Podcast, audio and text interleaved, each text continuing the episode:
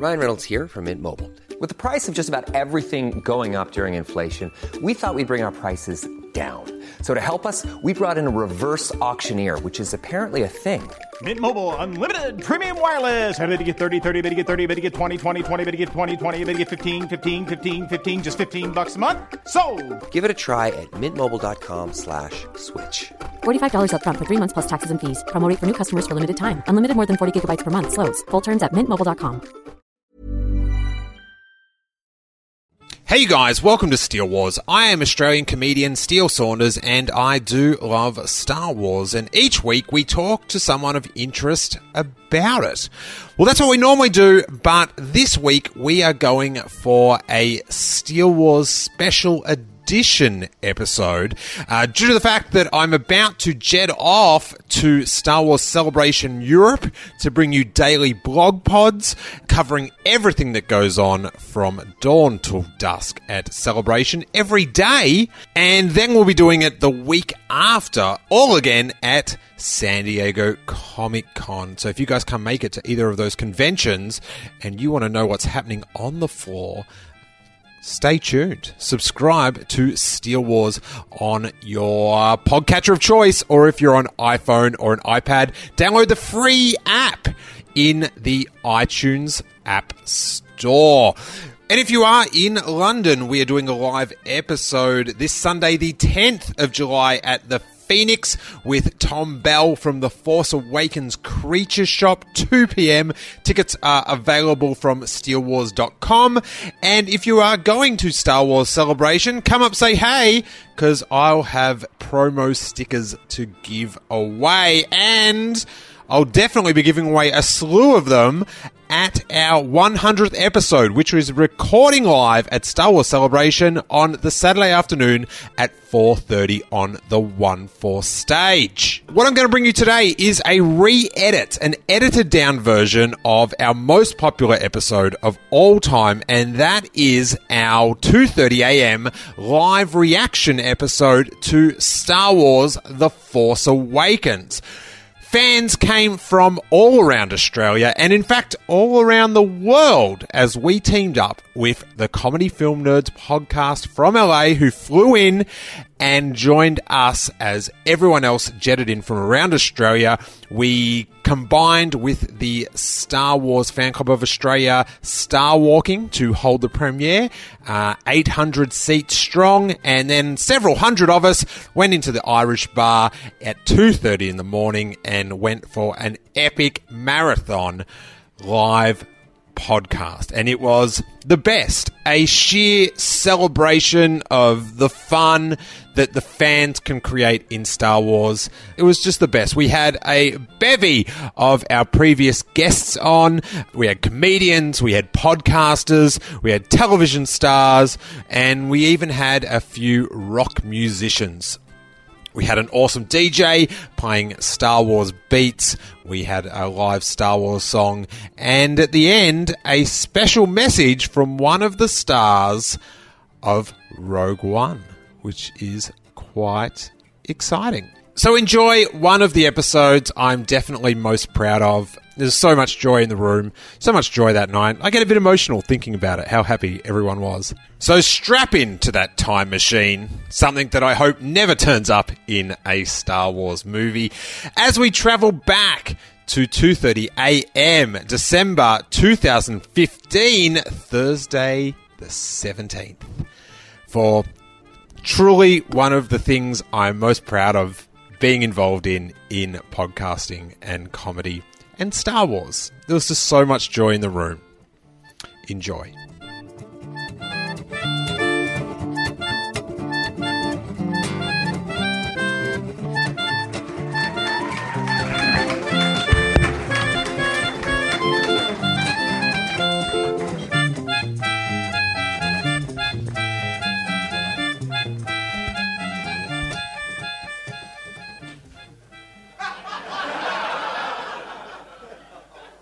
Hey, you guys. Welcome to Steele Wars. I am comedian Steele Saunders. And you want to know something? I do love Star Wars.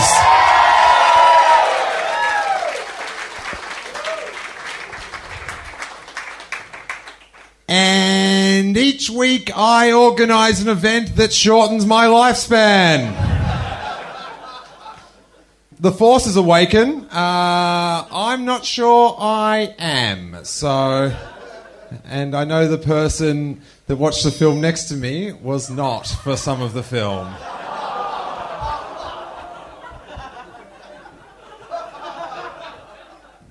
She looks so pretty when she sleeps, though. So, I, I don't know when it was on the podcast that we uh, decided to do uh, this bizarre thing. It came up impromptu, and I said that would be a weird idea to do a podcast straight after it, just to find out whether I can talk after a new Star Wars film. Cop that, haters. I'm here. I don't know what I'm saying, but I'm saying it. Misa talking.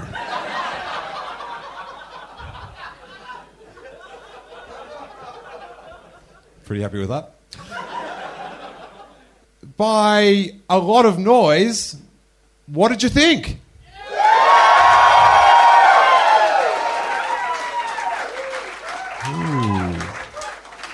It's one that girl there in blue that did not budge. Ah, she just did a shrug. Get out. She's just disappointed they didn't show the Star Trek trailer. Now, I have to give it up for um, Kylo Ren, our DJ, uh, no name Nath. Uh, let's hear it for him. Now, th- those like those noises, I don't. That was like I'm not sure if there is a type of ecstasy that would make that sound good. Give us a, a little bit of a uh, a repeat of that, Nath. Oh! Oh! Oh!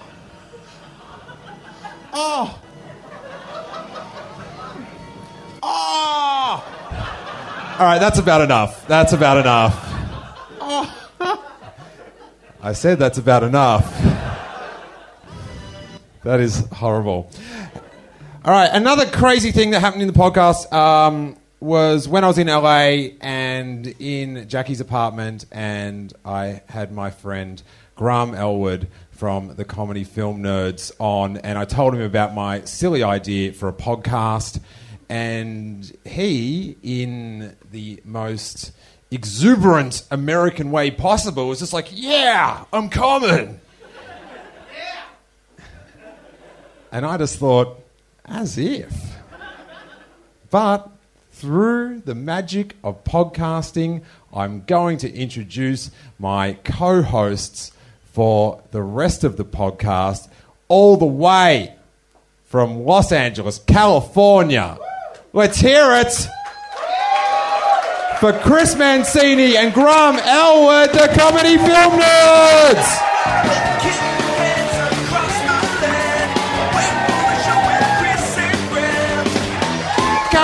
Film Nerds. Comedy Film Nerd Podcast. Where do you want us to sit, dude? We'll sit right here.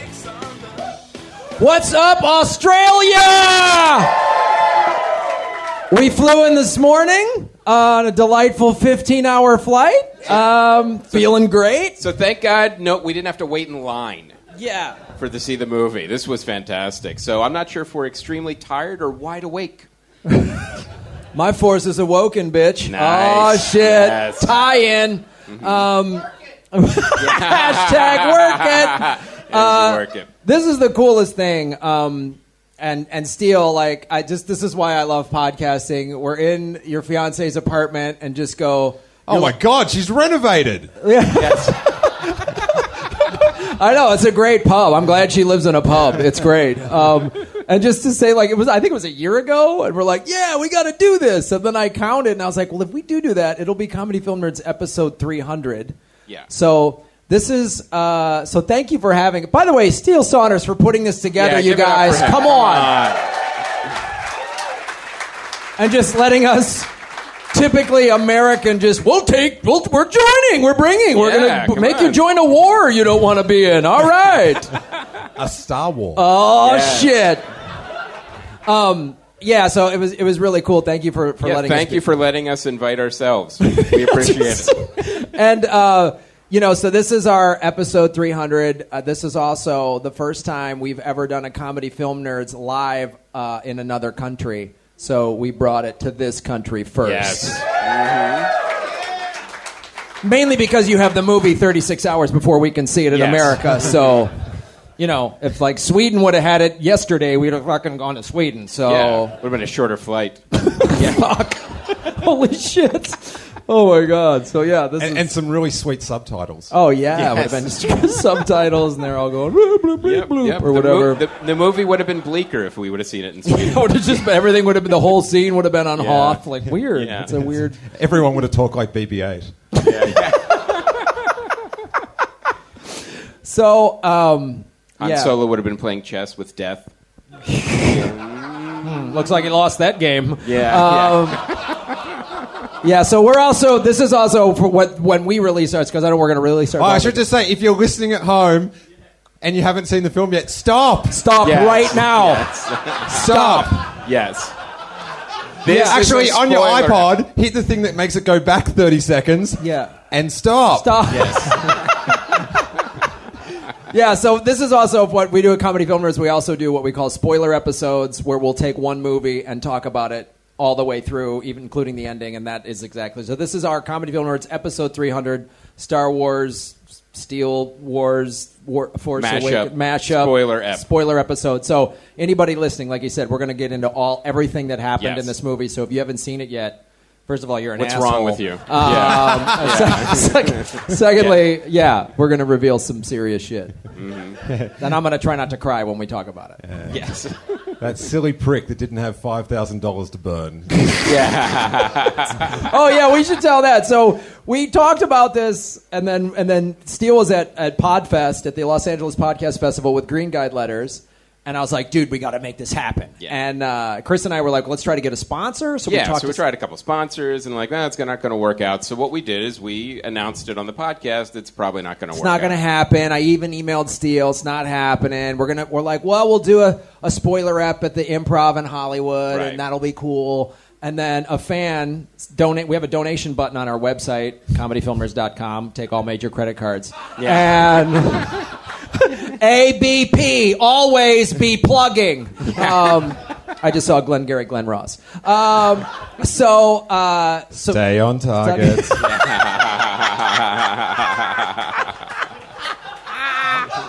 fucking perfect. They are not the movie references they're looking for.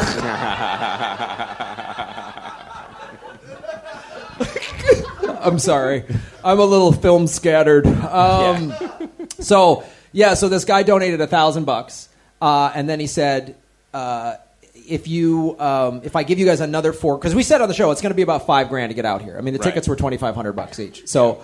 So we said, and he, so the guy goes, if I give you guys another four thousand dollars, will you go to Australia and record this episode three hundred spoiler? And we're like, fuck yeah. So initially we were thinking, well, why don't we just take the four thousand dollars and not go? yeah. and buy ourselves stormtrooper full stormtrooper Yes. outfits. Yeah. And just green screen with Steele and then show we were there. so we did think about that. That was an option. Uh, so I, I, I want to hear this green screen podcast. Yeah. it's going to be a, visually, it'll be Yeah. stunning. It'll be a stunning uh, podcast. So, so yeah, we said absolutely, and I emailed Steele immediately, uh, who was already back here, and and we were like, yeah, let's do it. And then we we are like, wow, this guy, it'll be great. Well, I'm sure we'll meet him in Melbourne because he must be Australian. Nope, lives in Iowa. yep. That's how fucking awesome and crazy podcast Podcast slash Star Wars Yes. fans are. Is He's fans of both of the shows, and he actually said, "Well, I need both boots on the ground for this." yeah. So So, thank you. His name is Eric Cullen, and uh, he's an Iowan mil- Iowan millionaire, yeah, and uh, on a podcast, which means fan. he's got forty grand. That's what it means in Iowa. Wow, forty thousand! Someone's getting a new tractor. Like it's, it's pretty exciting. he's a farm mogul. Yeah. So well, I, I'm going to tweet his name. My, my Twitter handle is at Graham Elwood, and we also have at Comedy So, Film Nerds. but we want to thank all you guys, and Yeah. we really appreciate. We're happy to be here. Yeah, and all of you guys have come up to us and said thank you. And it's uh, you, Australians. You guys are always so nice. All it's so great. We're ready to get into it. Let's fucking go. All right. Should we? We've got to bring up. We'll bring up a first guest. Sure. Okay. Our first guest, uh, one of which is a recent uh, interviewee on Steele Wars. Uh, you would know him uh, most famously from the band Silverchair. Please welcome Ben Gillies. And while we're at it, let's welcome up his wife. You'd know her from the Real Housewives of Melbourne. It's Jackie Gillies.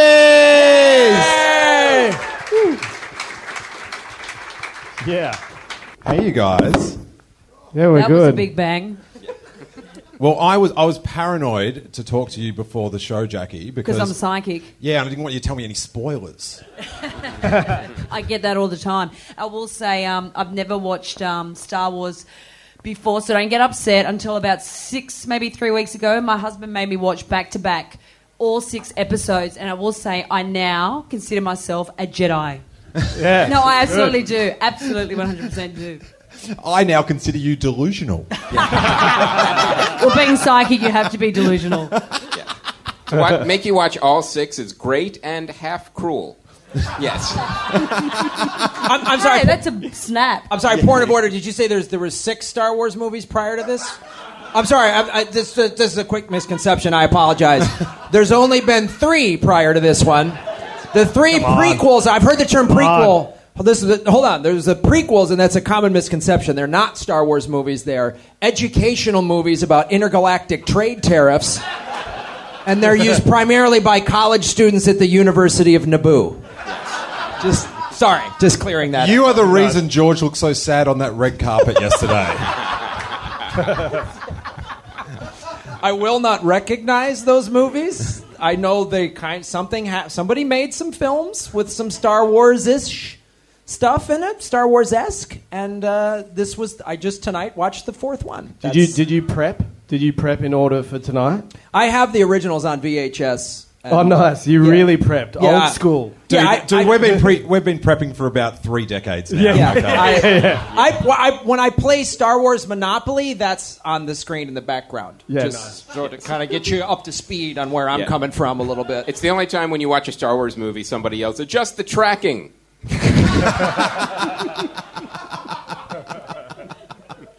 So Ben, what did you think?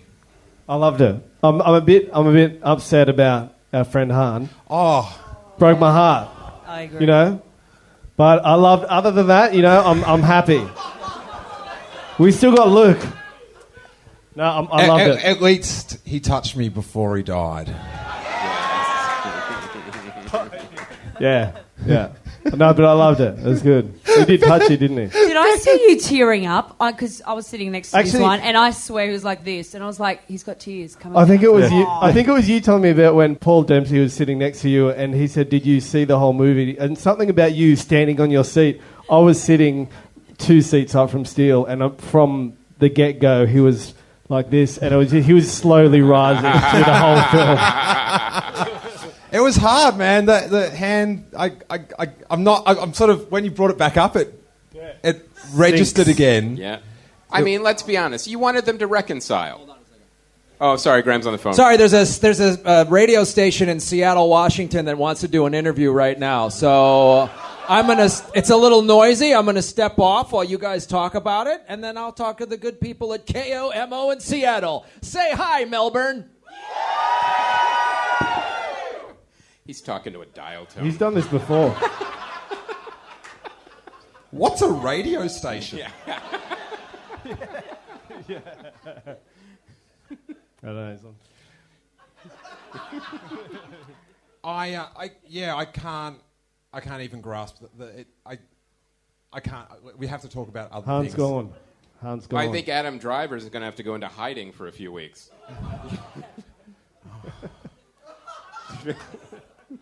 I, I, I, I, I can't even talk about it. But I, That's I why we're here. We have to talk about it. All right. Well, you ah. know what? Let's let's just look at the positive of it. It was a hero's death. it was tragic, and it was the end of a hero's journey. So it Guess was it, very, He it can- resonated. He can speak it from really the other did. side too. He can speak from the other side as well. No, I, rec- I reckon it was. Yeah. No. He can. Oh yeah, yeah. Uh, Want no, me to he was tricked. He- He, was he- tricked. We may see him back as a force ghost. No, We might. Yes. Yes. Yep. no, please, no. Yeah, we want Force Ghost. What about um the, the and and there was the scene that I got to see last uh, week. How about that amazing scene that started with uh, Finn having a drink out of the the the, the big monsters The dirty uh, water. The dirty that, water. that Yeah. led to the reveal of the Falcon and the Falcon fight. How good was that? That was fantastic. Yeah. Was that not when they looked over and there was a little bit of a um, like a foreshadowing when they said, "What about that ship?" and Right. Rey said, "That's a piece of junk." Right. Doesn't work. And then the other one got blown up, and they reveal it under the tarp. Like I think that was the first big like applause of the movie. Right. And the tarp didn't really cover the whole thing. It was kind of a half-hearted tarping. It really was. It came off pretty easily. Yeah. Chris is a man that loves a good tarp. Yeah, it is. You know, you, know got a tarp. Don't go half-ass.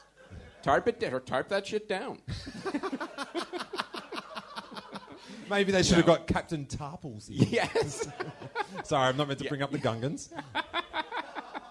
But it was great. It was great to see the Falcon fly again, and it was really cool to see. Uh, and then when Han and Chewie came back on it because they were looking for it.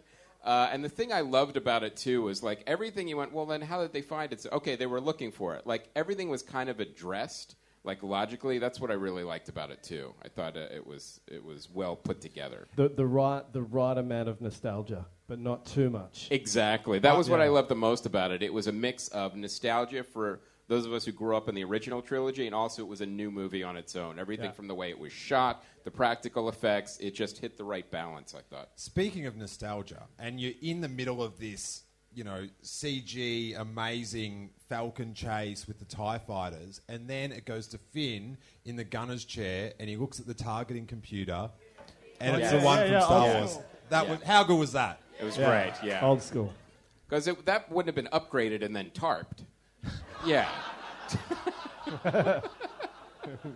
They You're going should- to leave they- it the way it is. They, if they were big Star Wars fans, they'd get a big tarp that like was the cover of the Millennium Falcon.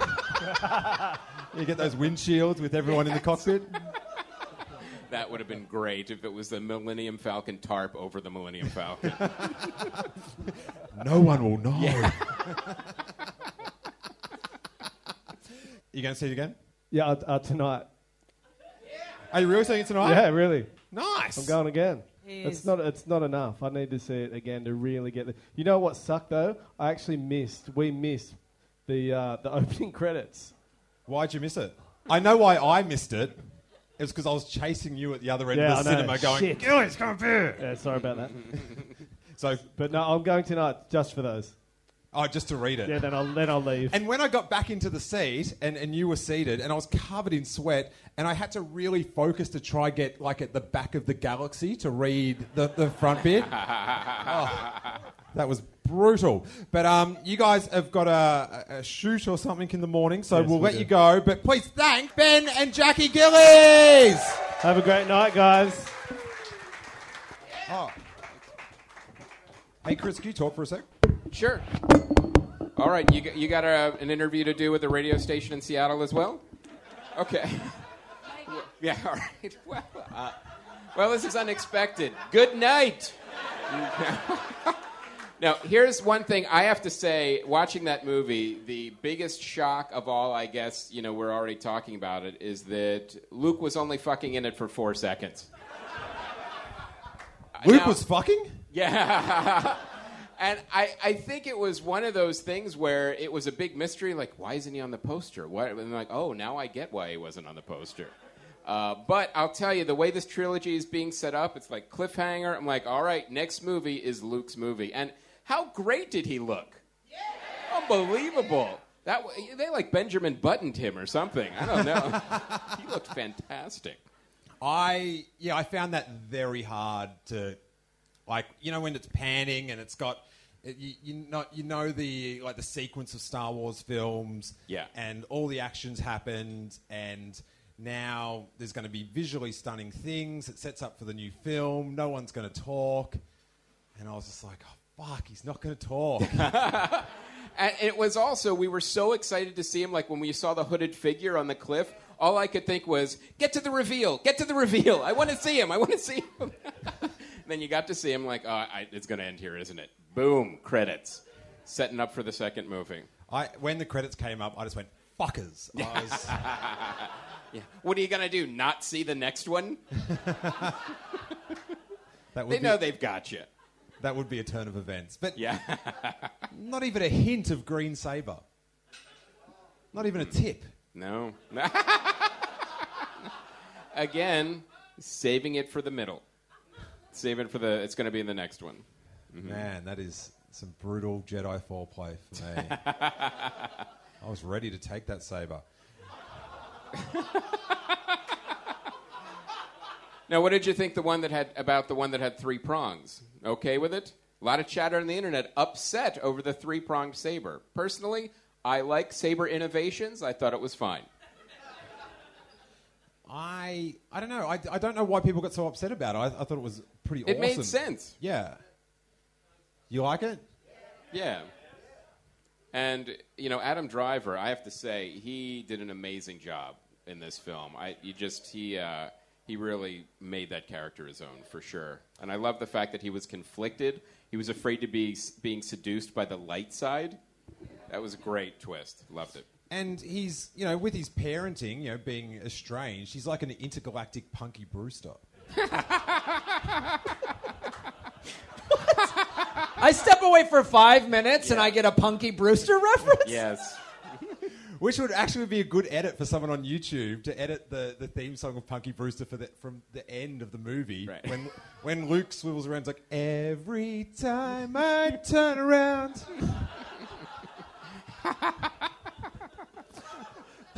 and I do love Punky. When are you going to start your Punky Brewster podcast? called Steele Punky or Punky Saunders or what's it going to be called? It's going to be. No, I don't want to talk about it. The goal now. oh, I know what it's called. What? It's called I'm a Soleil Moon Guy. Wow. Nice. That's impressive. Well, we're going to bring up the next guest. Let's do it. He's uh, a, a film reviewer for the ABC network, and we met him through podcasting. He's also a writer for the Comedy Film Nerd site. Ladies and gentlemen, please welcome C.J. Johnson. CJ Johnson.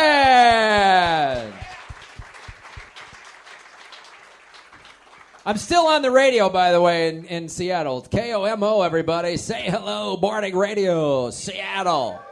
Or, sorry, you guys call it Brecky. Get your own content.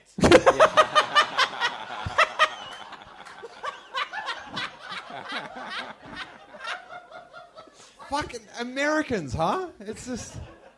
All right, we're going to sign off, friend. Thank you. All right, t- take care, man. Way to go. I'll never play Seattle again. What'd you think, CJ? I thought it, I thought it was absolutely great. I think over time we'll realize just how good it is as we see it again and again. Just the care and the deliberation and the reveals of each of the beats that made us love the first one. More than anything, it's a nostalgic hark back to the first one, and indeed, like the first 45 minutes are so similar to the first one. You know, the, Whoa, the desert. whoa, whoa. Enough with the coherent analysis. Then, then how about this? Get Seattle back on the line. This is some hot shit. then how about this? I think Daisy Ridley is fucking brilliant. And Yeah. I just, I mean, she carries the movie. She is the lead of the movie. And just like finding Mark Hamill, they found her. She was obviously not born when that first film was made, and yet she gets the style perfectly. Uh, the thing, the thing I loved was uh, it was nonstop action. Like when she meets uh, the little, you know, little Yoda woman on. Uh, Maz Kanata. yeah, sure. Now, was that Andy Serkis? Yeah, that was Andy Serkis when she meets little Yoda. Um, and she's like, you know, and she touches the lightsaber, and go, and we're like, oh shit, she's got some fucking juice in her. And can I say, in that bit when they had the flash, I was like, I, I, like in my head, I was like, "Oh, that's weird for Star Wars," and then I remembered the cave. Yeah, the Yes. cave. Uh-huh. I remember the cave. That's when she was in the when she was in the forest meeting, uh, you know, Han Solo's son. I was like, oh shit, she's gonna go in that weird cave in the jungle, and it's Right. gonna she's gonna have her. But she has that moment with the lightsaber, right? And then and then uh, female Yoda is like, uh, sh- she's you know she's like, this is your destiny, and then she does that. I'm fighting my destiny. That was the one moment I was like, man, shut the fuck up. Just fucking pick up the goddamn lightsaber. She runs into the woods, and I thought, is this going to be some bullshit? We're going to chase around the galaxy while she keeps going, I don't want to. Nope. Fucking attack. Get your shit together. It's on, and let's get into the action. Like, the, anytime I thought it might get dumb, cool Yep. action happened, and She didn't have to go into a tree. no, man, she just had to fucking fight, and then she's locked up, and that's when she starts, like, unlock it. You know? the pl- powers. A- Yeah, a yeah. huge disappointment for me with the film, controversial. When she was in that forest and Kylo like had her, I, I, I just think it was a missed opportunity for like Pablo to blow the horn and Ewoks pop out from everywhere. and then it's on. That would have been awesome. Gleek clock, and they just start throwing rocks at him. Oh shit! If that there was some kind of log trap, that Oh, would have God. been great. Yeah. that would have been awesome. And here's the other thing too that I like, and it talks about what CJ was saying about how they, they, they, they stayed with the sort of nostalgia and the fun of the first one. They also were very smart because when they get in the Millennium Falcon, I'm like, oh, those are the exact same graphics from 1977. That was always my problem with those three educational movies that some of you refer to as prequels. As I'm like, how did the technology get better before they? And he, he did a great job of. Oh, you haven't heard about the new version of GarageBand, man. It is. But you're like, you can't go. I mean, it'd be weird to like go back in time and the technology's better unless you basically show that society collapsed. and You had to rebuild it or whatever the fuck. So I like the fact that it was like he he cleaned it up just enough, but without you going. Oh wait a minute! The Millennium Falcon is this old is now this older like rusted out machine is not going to suddenly have better graphics and technology. No, it was the same. Like when uh, when he's in when Finn's in the thing and they're they're showing the two parallels that trying to get the Tie Fighter in the middle of it. I'm like, oh fuck, that's from 1977. Those are 1977 graphics. It was it was excellent. I, I really felt that that, that It was a great important to me. mix of like practical effects Right. and digital together. Right. A- And the, the creatures, uh, so many of the little creatures were so great. Like, I loved the guy who was like, I'd say that's half a portion. was that Andy Serkis? Who was Andy Serkis? You could say that about every creature Yeah. in any Was movie. that Andy Was that Serkis? Andy Serkis? It was Andy Serkis. no, it was Doug Jones. And was Napita, it, it was Oscar winner Lupita Nyong'o, was that the little green goblin with the glasses? Yeah, that was a little Yoda. She that was was little little Yoda. green Yoda. Okay. Mm-hmm. Yeah, Oscar winner, little Yoda, female Yoda. Mm-hmm. Soon to be dual Oscar winner. Hello, boom. Now we're talking I talking. loved I loved Maz Kanata. I thought she was just like a magical Star Wars creature. The, the little green Yoda girl Yeah. with the glasses. Yeah. And why did she take the glasses off? That was such a moment, a Star Wars moment, that there's going to be like, why did she take those glasses off? What were they doing in the first place?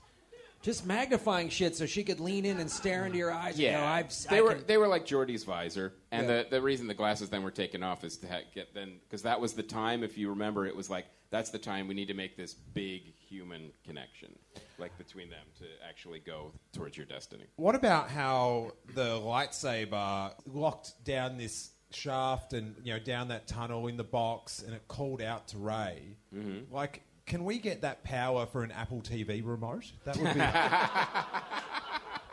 Yeah, I think there's a Disney tie-in with that and Apple. They're gonna just have because there's a Star Wars anything now. If you go into any store, you can get like Star Wars cough syrup, like Yeah, anything you it's want. there. And what did we think of John Boyega? They did a really good job. He was great, wasn't yeah, he? yeah, Yeah, Mhm. I liked all this. I, I had to when the movie was over. I had to go into the restroom and go into a stall and cry because I was like, I couldn't believe Han Solo was dead. I just I couldn't I couldn't. It was almost like part of my childhood is over. I came out of the bathroom and, and Channel Seven that was here shooting stuff. Like we did an interview with them earlier today, and they were like, We've all got stuff going on. anyway, earbuds is coming out next year. Um, so no, and and I, I couldn't. I was I was I wasn't like trying. I was, I didn't want to cry on camera, but I, I couldn't. The, the the the Han thing just I couldn't believe it. Like, um, and uh, and I and I give like I'm so torn because just the little boy in me is like no. And I never imagined it would be with a lightsaber. Right. I, I thought it'd be a blaster or like the Falcon, or I, I was sure that I was worried about him. You know, we all had our concerns, mm-hmm. and we did. We did. I thought that I, I thought they were like he was going to get blown up with the the whole deal. Yeah, I thought I thought I thought if he was going to die, it would be in some sort of noble gesture. Yeah, like- noble suicide. Yeah, Yeah. a noble Yeah. suicide. Because he- like I'll I'll be. We can't. You can't detonate the bomb and get out in, the, in enough time. And he'd say like I do it, like sort of you know very y- like uh, Dark Knight Rises kind of thing. And then uh, I, I thought this one was just far more resonant Oh, because God, he's and- trying to save. I his thought son. I thought Chewie there was- would Yeah. finally kill it. Just yeah, yeah, that'd be great if they just oh no, Chewie just snaps his fucking neck and eats his head. And, oh, all right. Yeah. you know a Wookiee can snap. We've all known this. Yeah. Just Yeah. like an old married couple. Yep. Uh, Fuck you. Just Yep. Should have let him win at chess. Yeah. they Oh, how good is the chessboard? It was so great. They, they, there was so many great little, and it's what you're talking about, CJ. When he finds the uh, the little training thing that Luke did, the little training ball, whatever that's called, Right. he was just like, "Ah, "Fucking stupid," you know, whatever. And it's like, then it turns the thing on, and again, exact same graphics. They they didn't change that. It was so smart of J.J. Abrams to say, "Well, this chessboard's uh, technology wouldn't improve." Right. So it'd be the same thing. It was. I, I just. I thought it was. I thought it was fantastic. Shot on film, it looked. Yeah. It looked great. And, and the double act between Chewie and Han was just fantastic. And I reckon Yeah. this is actually the funniest of all of Oh, them. man. This is definitely Probably. the funniest. The Because- most just pure yeah. laugh lines. Because it was like it was like this old married This couple. This is the um, funniest one that was intentionally funny. right. Yes. yeah. Yeah, and it's not like I'm gonna go to Johnny Station get some power converters, and the whole crowd goes, "Oh." like this was this was and and and then, you know, when Han dies, Don't be a dick. He's up on the mountain with the hood, looking cool now. All right. Yeah, it's fucking. He's great now. He's this fucking cagey old guy with a beard who looks kind of like Ben Kenobi and his weird fucking hand. I mean, it was just like He's never looked cooler. He's never looked it's cooler the than be- that it's- yeah, it is the cool. And the fact that there's, it was so great that everyone's like. Luke Skywalker? You mean he's real? Like there's this mythology now in the galaxy. Is he real? Did he do these things? Does he have this power? And the fact the fucking map, how fucking far did that cat go to get like it was just like wow. It was all over the place. And then it was I, I can't even And it was an interesting choice to like take the skin off his mechanical hand. Yeah. Like he's not wearing it anymore. But that was in the Yeah. that was in the premonition. Right, but I mean, just Yeah. as a as a choice that that it see, and it, to me, it, it- feels almost like a character decision. Like Luke's Luke, especially since we find out that you know he bailed, he couldn't train. You know, he, he failed as a as a teacher and said, "I'm done." It's almost like he had some moment where he's like, "I'm not, enough fucking lies." You know, I'm half. This is Vader's hand or whatever. Like he had some flip out on that rock before he sort of found his center again or some shit. You know, he went nuts. Guys go fucking. I went through a divorce. It wasn't fucking easy. You know what I'm saying? You're bouncing around Yeah. the apartment looking for. I got my katana out. Shit's gonna you, go down. You ended up on top of a mountain in a cloak. That's right. You're Yeah. goddamn right. That's actually when I started taking samurai classes for my divorce. I was like, I gotta find some fucking strength. But before she got there, Look at me in the front row. I don't care how tired you are. Did you fly across a planet? before she got there, what's Anger he leads doing? to hate. Is he just standing there looking out to sea? What's what? What is he doing Well, no, what on that happens is, Scottish you know, no, outcrop? he, he has a house, but when he sees someone walking up the steps, he's like, "Oh, I got to get in position." Right, right, right. Oh, ding dong! Oh, hold on a sec, honey. Get my robe. Yeah. Or in the next film, it will pick up from that scene. Yes. And when he turns around, he'll pull down his hood and he'll have little earbuds in and he'll be listening to "Take These Golden Wings." he'll just like, you want some tea? And then he'll just go back to his weird cabin and he'll make that fucking weird Yoda stew that Yoda made for him. We're like, ah, I hated this when I first tried it, but you grew, you grew to like it. And he's just fucking weirdo, you know what I mean? He's like he's like Tom Hanks in Cast Away, just talking to a fucking volleyball, just ding. Oh, I thought you were gonna be like some spiritual master. You're just some weird old fuck. He's been living on a rock, talking to his electric hand. What do you think? Oh, Jesus. Looks like we're not getting any training from this wingnut. Just fucking. Fly so strong with this one. Shut up. You shut up. Like, oh. There was nothing, nothing to eat on that rock either. There was Yeah. nothing on that rock. Yeah, there was no home. Like, where does he just the just the just the force just does feeds him? Like, how does he just turns that grass and just into like mm, casserole? Like, I I think that explains the exposed uh, robot hand because over the years he's just the been having a, a little nibble. Luke's become a cannibal. It makes sense. It supports the universe. I like it.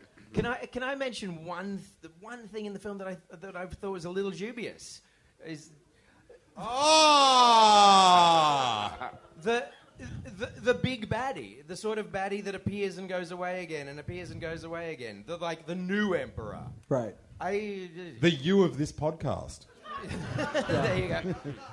Do we know who that is and where he actually lives, or uh, I didn't? Well, it's Voldemort's dad. Um, I think Yeah.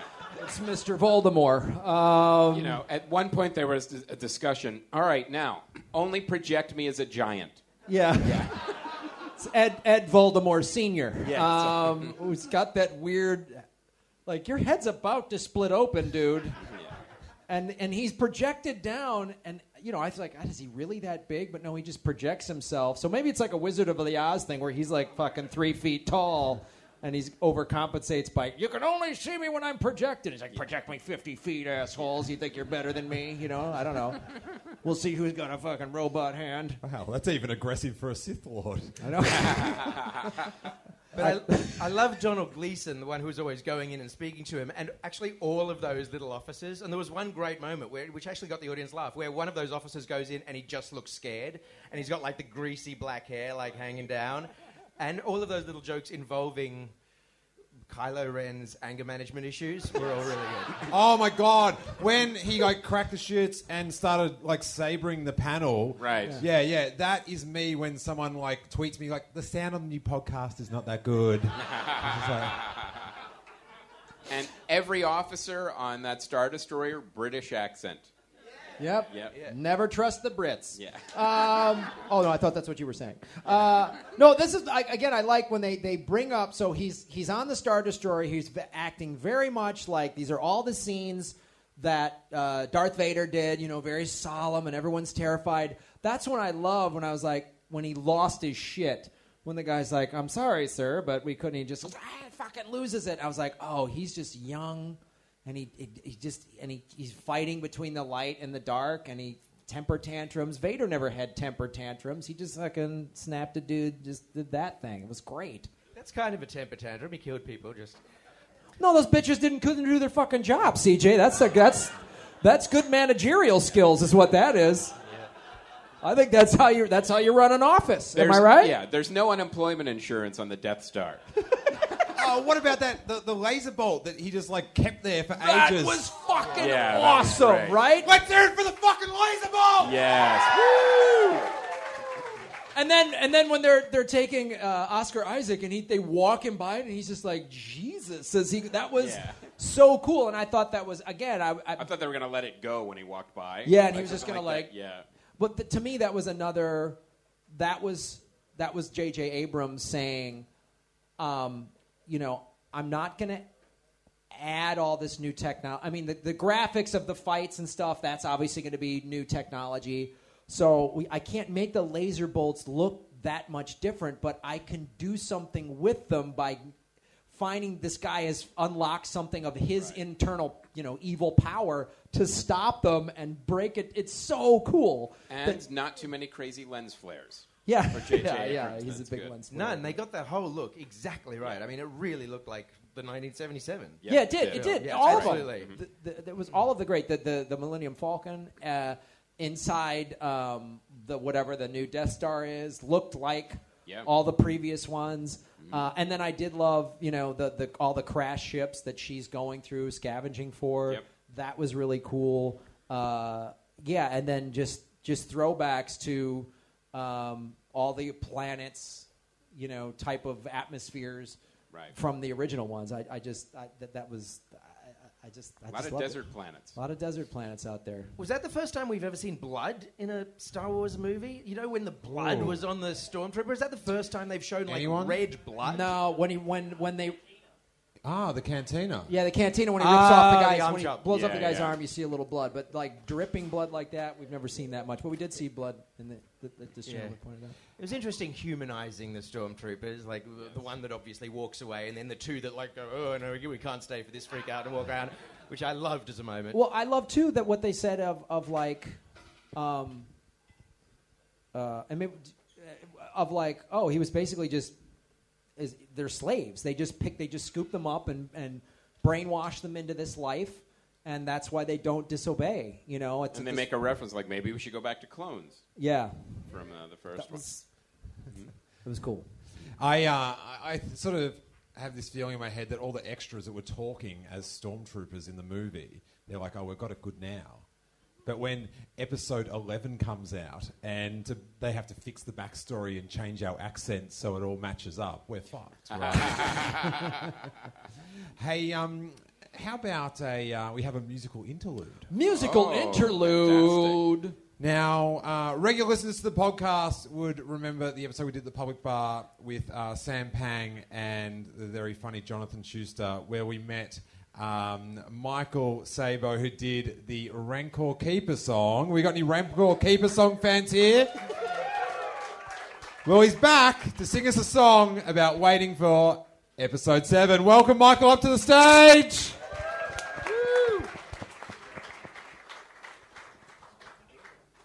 You can do it sitting? Yeah, yeah, yeah. Okay. By the way, he is wearing a hat that has a ring of droid, uh, like R2D2s around it. It's awesome. Vintage R2D2s. They're not vintage. No.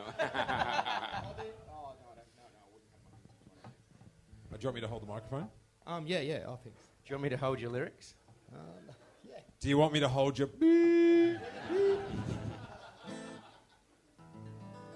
Okay, here we go. So, um, now that we know what the movie is, uh, this is. I had no idea what it was going to be like. So, We want results, not excuses. song's going to sound strange. Here we go. Oh, wait, before you play, can everyone turn their seats around backwards? And if you like it, turn back around. Here we go. Waiting for episode seven. I'm waiting for episode seven. And when I get there, I'll be in heaven. It'll be a good movie, of course. Luke will use the force and possibly Leia. JJ won't betray us. It'll be nothing like the prequels. Real sets and no animated people. Anthony Daniels will use his voice again with the return of R2D2, our friend.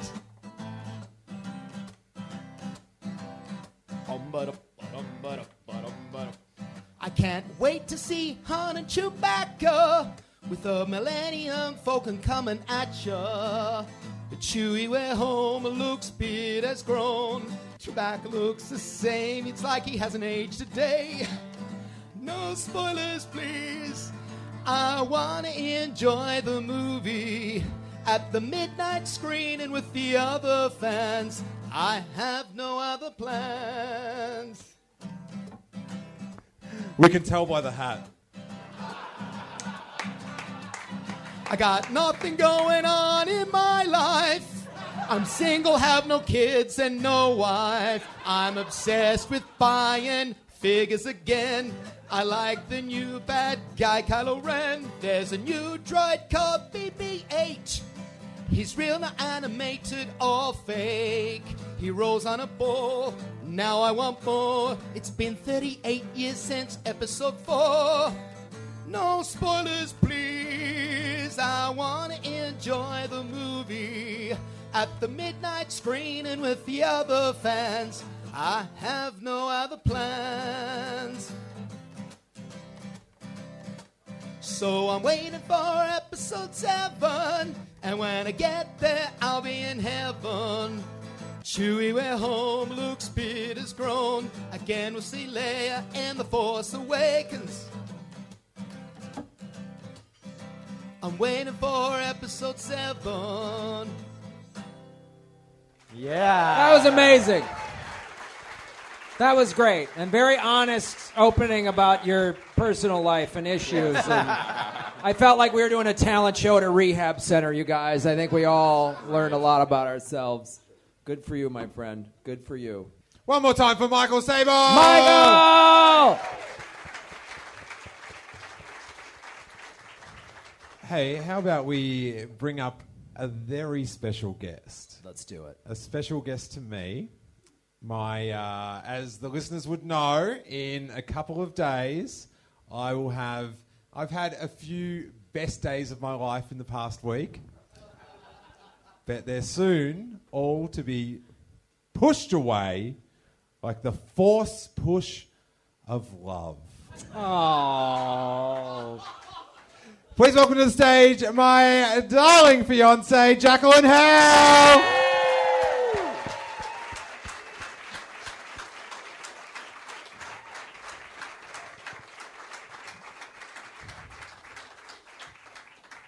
Getting loaded on the blue milk. I know, I have blue teeth now.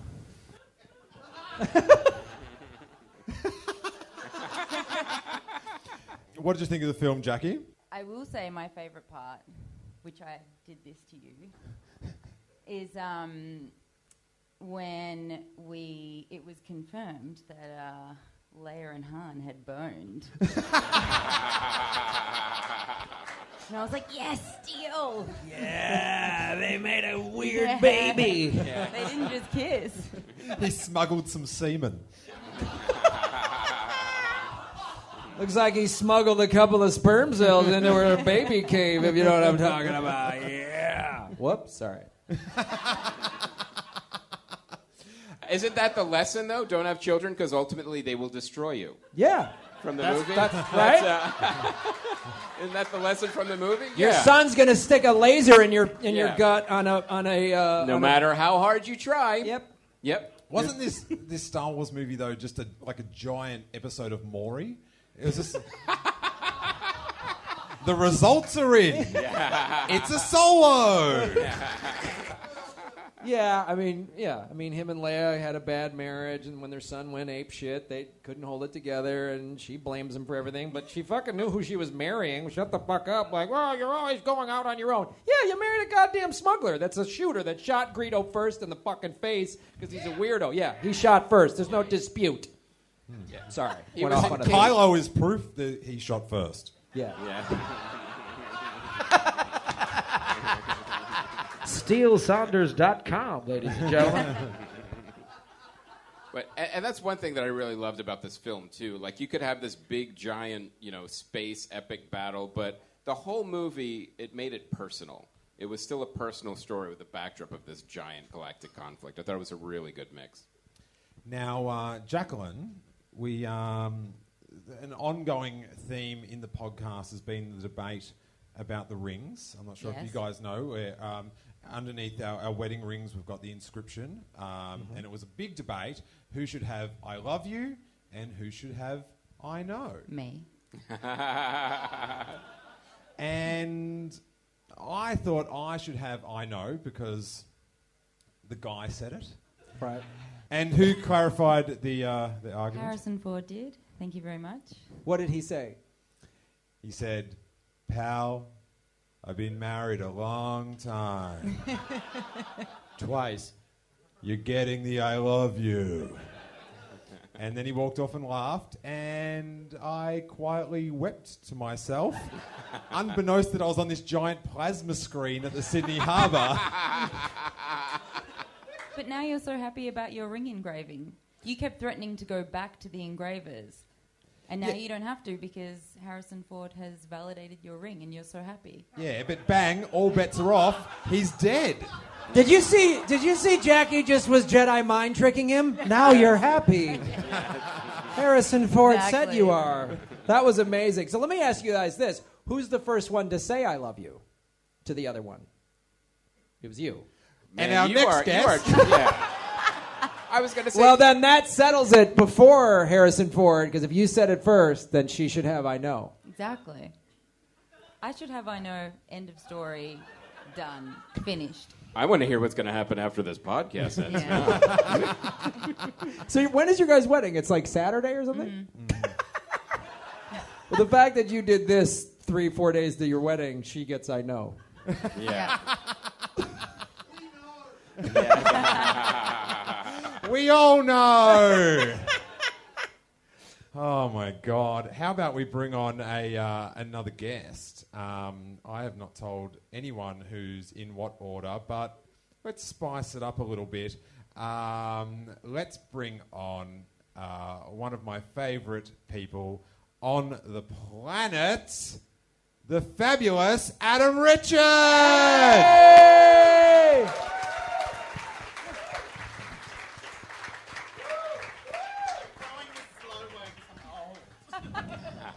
Oh, oh.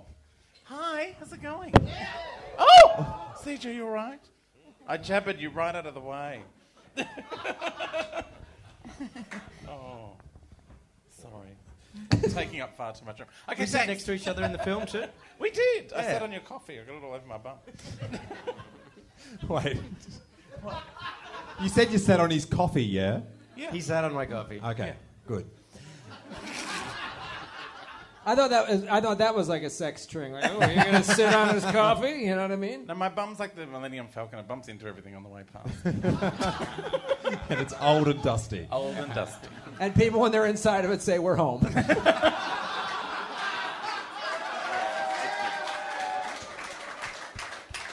Frequently covered with a tarp.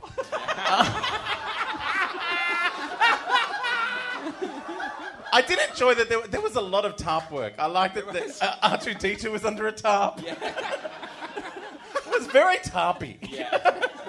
it should have been called the Tarp Awakens. the Dusty Tarp Awakens. I wouldn't have gone to see that though. What did you think, Adam? I loved it. I really, really enjoyed it. Although I, I didn't have the same emotional reaction to everyone. Because I can't, uh, it just felt, felt a little bit screenwriting 101. It's like, oh, here he comes. Oh, Dad's on his way out as he goes down the plank. Dad's not going to make it. The son's got daddy issues. He's not going to last. but I loved it. I really enjoyed it. I loved the, I loved the new characters and the feeling like with with the two main new characters, we have the same feeling we had with Luke, where it's like, ooh, who is his dad? Like, what is his like? You know, so that on the second film we get the, "Ah," and the like both of them. It's like you know he's been stolen from his parents. They could be someone we don't know. Well, that's the thing. Like, we got the answer of Kylo Ren's parents. Yeah. But Rey's parents dropped them off on Jakku, dropped, you know, and then bailed. And there was some vision of her screaming to a ship, going, "Don't leave, don't Yeah. leave." Yeah, yeah, and she was a little girl. Yeah, Yeah. And, and Who now, were they? And now I've got to That was another bloody right? two years of podcast wondering about that. So the other thing we haven't even gotten into who are is is, is who are Finn's parents? Is it, is Yeah. it like Lando Calrissian or some shit like that? Like yes, Americans are so racist. Oh, I'm sorry. He should have white parents. Yeah, all right. Can't wait to get back and vote for Trump. He's gonna turn this goddamn ship around. Goddamn. Woo! Where's my gun? But no, I love all the all the, the mystery that it's it's because you know with those other three movies that we don't talk about, the, there was a lot of you. like yeah, no, Midi-chlorians. we we kind of got that backstory, but you know, fill some more in. the thing about John Boyega and, and uh, Daisy Ridley's thing, which was, you know, that will they or won't they, will they or won't they, just like Luke and Leia for the Mhm. first one. and they unfortunately. they deliberately didn't have a, a pash, so possibly Yeah. related. and or they Because we know Just this. this hedging their bets. they might have deliberately chucked a Carl Rizzi in to make sure we This know. universe loves brother sister almost throwing down creepy shit like There is another case of incest. And when you guys were talking before about like Luke standing up on the hill, and because you know Ben lived in his little rock in the middle of nowhere, and Yoda lived in the middle of nowhere, I think what happens with people and the Force is as they get older, they're plagued by Force ghosts, and they can't tell who's real and who's glowy. As they get older, so they just have to go and be alone and chat to all the glowing people. Yes. And then everybody's face gets drawn over with Hayden Christensen.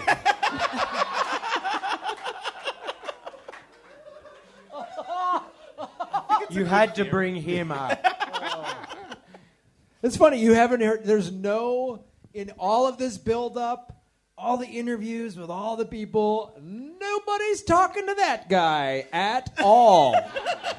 Nobody's like, "What is? We're going to interview Hayden Christensen and see." What he, nope, doesn't. Nobody cares. Just go away. Well, it's not as though they can ask him about Star Wars as he's promoting his new film.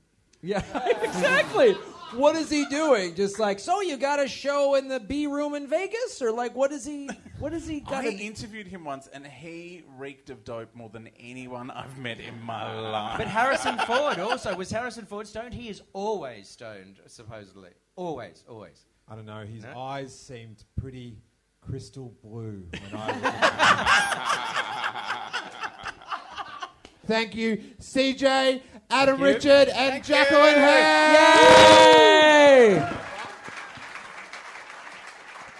And uh, you can read CJ Johnson does reviews uh, for comedyfilmnerds.com, and I'm sure he'll have a review of this movie. Yeah, I'm going to go write it. He's going to go write it right now. He flew down all the way from Sydney. Um, and And- actually, that was a miracle because there was crazy storms today, and another writer of ours, uh, Dean Haglund, who was on the X Files, Got canceled. His flight got canceled. He was going to be here for the screening and the podcast and could not make it.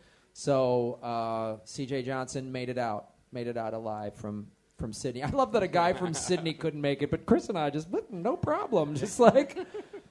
I'm not sure. Did you guys, you maybe because you were in transit, that did you get to see any of the uh, the red carpet of the world premiere?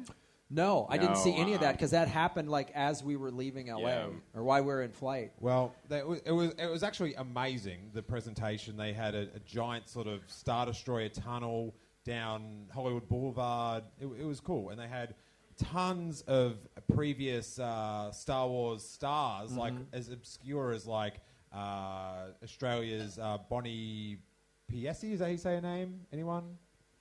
That's how obscure she is.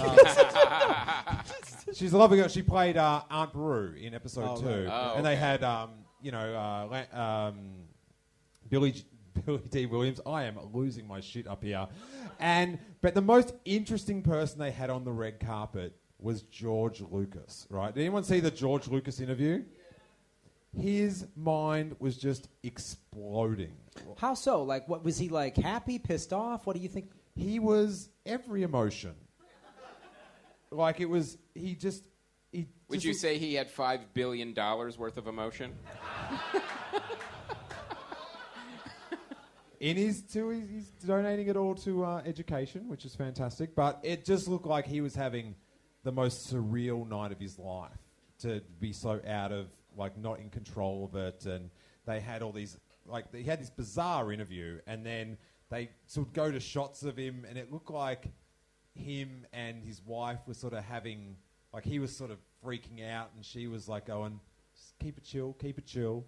Um, but they did a very nice thing in the actual theatre when they had all the uh, cast on stage. They had you know like you know 25 people, and they put a spotlight on George at the end, and, and everyone gave him a standing ovation, that's which great. I As thought well was they very should. sweet. Yeah, As yeah, well. And, and, you know. Spielberg's next to him, just like going, yeah, yeah. Yeah, I mean, you know, we all. i- i- If you that, that movie, The People versus George Lucas, I think sums up for at least my emotions on it. It brings up all the cases, mainly of the prequels, that made us all so mad. But then at the end of that film, and it's where we should, I think, we should be at today. Is ultimately, thank you. None of us would be here tonight if he hadn't created This great universe. this great universe. You know what I mean? Like it's he's shaped so many, you know, millions and millions of people's childhoods. And, you know, for me personally, it, the, the whole, I didn't get it as a kid, but as I got older, I mean, he puts in all this like amazing ethical right and wrong and find the goodness within you. And and we all can get you know w- what is said in the original three movies of like you know anger and and you know all those things all those lead you down the dark side and that's that's true with any of us. We can get angry and pissed off and want revenge or whatever and it's when we go back to a place of love and compassion which is the light which is the light side. It was amazing that he infused all of these things. It's why this movie as as we're all still you know into it so many decades later and that's something you know because yoda is buddha i mean that's that's what he did yoda is buddha and the jedi are samurai and he that's all these like amazing uh, eastern philosophies that he Well, it infused based it on the Hidden Fortress. Yeah, the it's- Kurosawa movie. the Kurosawa movie, and it's just And- like it's fantastic what he did and created this universe. I mean, that's why And- and- you and I kind of want to I go, "What should the just fuck was say, the midichlorians?" But with, anyway, with all the religious references, Yoda is Buddha, and, Mhm. and, and the Jedi is samurai, and uh, Jar Jar Binks is the Hare Krishna bookseller. Yes. yeah, he's some dumb hippie who's like his name was Todd and then changed it to like Jar Jar Binks Hashna Krishna. Like, shut the fuck up, Todd. But what's really exciting, and this is amazing, uh, fresh off the premiere of The Force Awakens, here on the Comedy Film Nerds Steele Wars Combo Podcast. Please welcome to the stage George Lucas. Oh my God! Holy shit! Oh, this is great. Oh my God! This is unexpected. Thank you, George. Thank you. Thank you. You think with five billion dollars he could tuck in his shirt, but that's all right. It's understandable. It's a long night.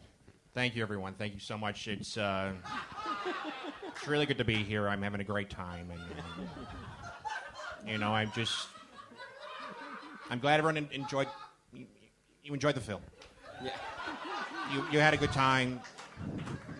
You know, and that's all I want. That's all I ever wanted. I wanted you guys to have a good time, and it's just a shame that it wasn't one of my films. But as long as you're happy, I'm happy.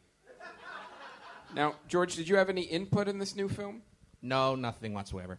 George, we'll ask you this, George. Since you didn't have any input, what do you would you have, have killed off Han Solo, and what is your f- reaction to watching that? Well, I, you know, killing killing Han. What I would have done is instead of killing him, take the characters, make them go to a little place, and just just chill out for a while, and talk about things that annoy them and irritate them, you know, and just just have a little break from the action for a while. You know, that's what I did. You know, you take Padme, you take Anakin, and just make them chill out for a bit. Just go to Northern California and hang out and Just- create. Just, sit there for a while. You know, too much action and not enough chilling out.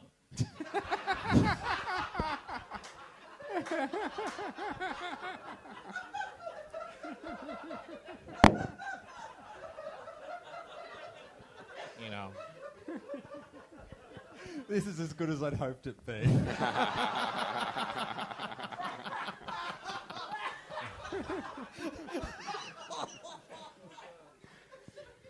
what was your favourite part of the film, George? Uh, for me, the whole thing was great. You know, it was it was uh, it was a blast. But uh, you know, JJ's made one good film. I made I made six. I was involved in six films, and three of those were good. So Wh- wh- well, I'm sorry. Which three do you think are the best ones that you made? Uh, I think. Uh, George, are you okay? You seem to be breaking character. Wow. Sorry, my, my, my stomach tonight's being played by Andy Serkis.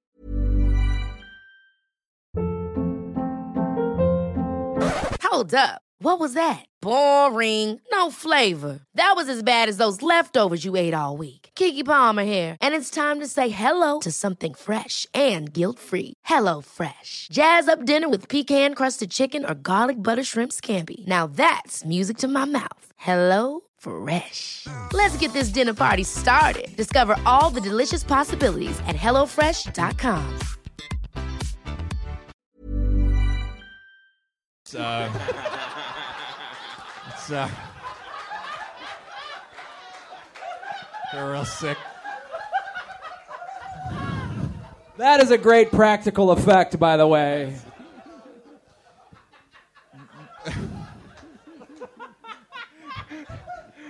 but my favorite part, uh, real sets, real roles. Yeah, yeah. It was, it was, it was all good. You haven't really answered the question. You said you did you did six Star Wars movies, and you said three of them were good. Which three? Uh, the Ewok film is the best one. The Ewok one? Yeah. Okay. Not Return of the Jedi. The Ewok spin-off. Someone help me out here. I can't remember. Sorry, guys. I've been in low power mode since I sold the rights to Disney. Um, so I don't really know what's going on, you know. Ewok film, and then Caravan of Courage, and then the Droids cartoon. Did anyone see that? and uh, I know I've I know I've hidden it from view, but uh, the Christmas special. Uh, Oh my God, that is a gem. Speaking of which, anybody listening to this who's in Los Angeles, California, this Sunday, December 20th, uh, Chris and I and Dave Anthony are going to be doing some commentary at the Hollywood Improv with the Star Wars TV special from 1978. oh well. Hey, we've all got stuff going on. Yeah.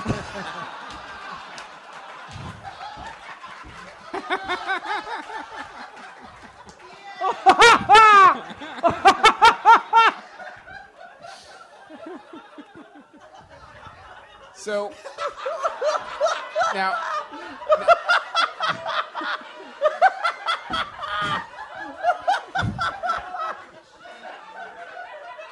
now, George, I, I, I gotta ask this. I gotta ask this. If you were gonna do a sequel to any one of your other franchises, which would it be? I made a recent film, Dream Something or Other. Did anyone see that? It's a jukebox musical set in a fantasy world. And I do a prequel to that one. Uh, yeah, I didn't really think this through before I started saying this sentence. but I don't need to anymore. Because I'm retired, motherfuckers. Uh,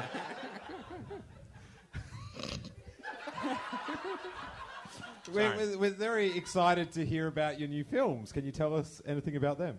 oh, I've made a whole bunch of new films. and uh, But they're only for friends. I'm not going to show them to anyone in the public. That's true. That's a real thing I said on the red carpet. I'm making films. No one's going to see them except for friends. So uh, I think I'm making porn now. Well, we all got stuff going on, George.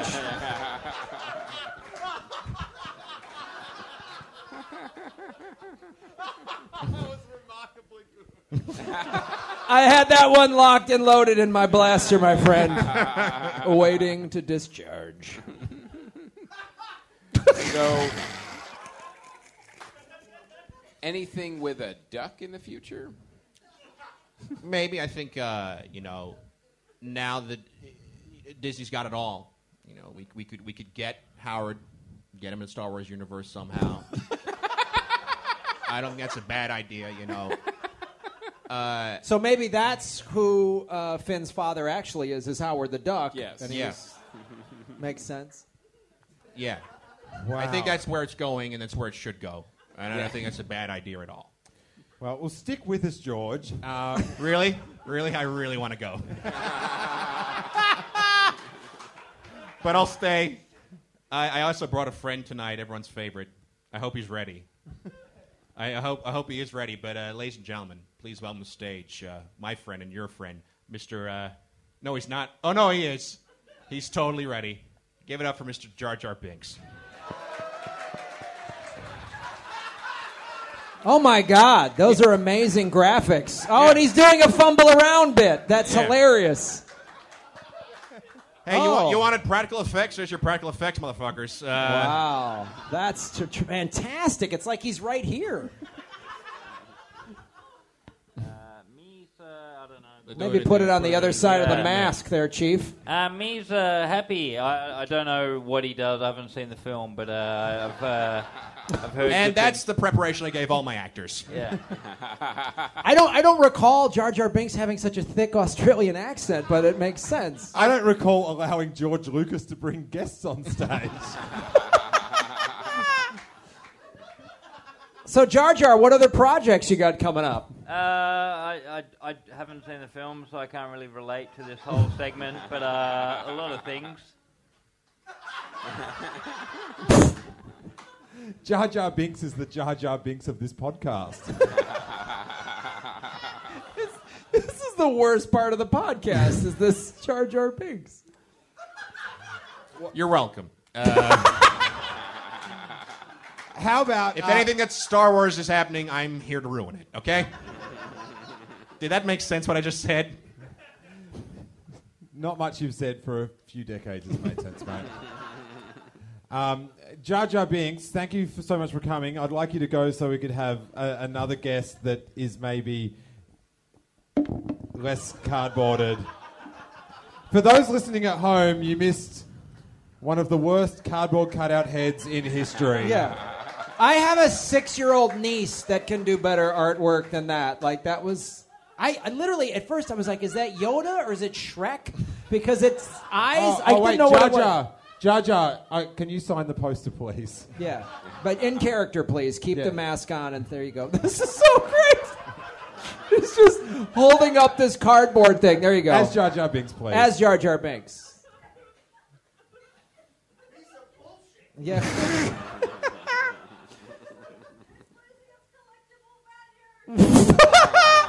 A woman yelled out, "It's the poster is losing its collectibles value because Jar Jar Binks signed it." It's the first comedy gig I've done with eBay heckles. Yeah. hey, I want to bring up uh, a very special guest. He is one of the most longest, passionate fans of Star Wars in the country. He's one of the founders of uh, of of Star Walking, the Australian fan club, and I uh, owe him so much thanks. I've been a member for 20 years. I uh, I love this guy so much. Please welcome to the stage, Darren Maxwell.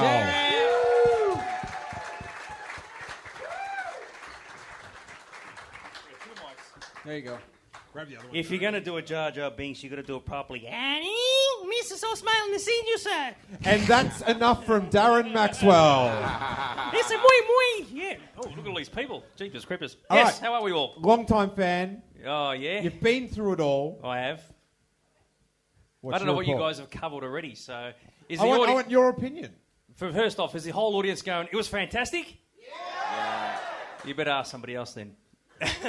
Um, uh, mixed emotions, I think I is, will will say. Um, I tried really hard to like it and really tried really hard to love it, but it just some bits just didn't work. Some bits were good and some bits didn't work. And um, yeah, see, I'm a big fan, and you guys are going to cream me for this one, but I'm a big fan. The exception of Phantom Menace of the prequels, I am actually a big supporter of the My name is prequels. Graham Elwood. Thank you so Thank much, you very guys. It's fantastic, yes. yes, I'm just going to swear right in your face. And um, I'm not saying that The Force Awakens was. Uh, hang on, I'm going to put this right. Um, it was good. But I, I had to absorb it. That's, I guess, is the. Yeah, I don't thing. think I think a lot of fans. I mean, maybe for the public, they'll just uh, take it as face value and like love every minute of it. But I think as the fans, and I'm not the only one, we sort of sit and analyse it, and some bits just didn't work. You know, the way the Han Solo was killed, and the reveal of Kylo Ren, and you know the fact that it looked so much like they're attacking the Death Star again, and, and, and the fact that like the Falcon just lands on the planet, they just get out and just go and blow up this facility, and I was like that was pretty damn easy. So did you- did- at least they didn't? They should have had Ewoks at least trying to help them out, trying to. Uh, So was your problem with the fact that it was a little too much like the fir- original in one? some parts, yeah, yeah, yeah. Mhm. yeah. I mean, I think a few people said, well, it's sort of just emulating what we've seen already, and the music wasn't very good. I mean, it didn't. It lacked the beautiful music. Even from the prequels, it had fantastic music. It had fantastic music. I can't admit it. It had fantastic music. The prequels did, but this one, aside from the main theme, is like, oh, there's nothing I can latch onto here. So I- I must don't know. I, I don't know if I'm sort of going against the grain of everybody in the audience, but I'm not the only one who feels the same way. There's like, oh, geez, I don't know.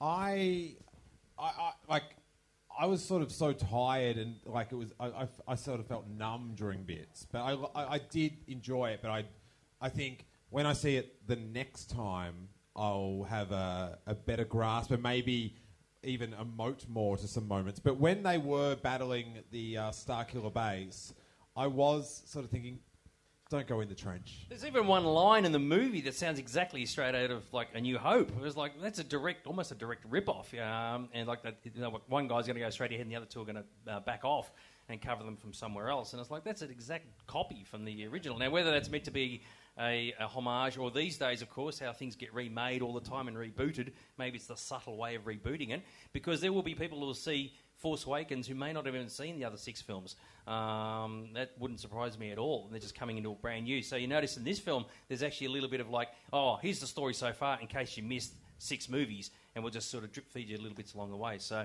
Um, that's So you, you didn't like it because it was too much like the old ones. No, not because of that at all. I just found it was hard. And then you, some people don't like the prequels because they had too many new things. What the fuck do you guys want? I know. It's, what it's, the it's- fuck do you want? Come on. It's, either too old, it's too new. Just watch a fucking movie, go home, fuck off. Because you we're know? fans. You know, just watch the movie. God damn it. You're right. Absolutely right. We should just watch it, just tune out afterwards and go, yeah, that was all good, and we'll just move on to something else. Yeah. But unfortunately, it doesn't work that way. Where's the special edition? yeah.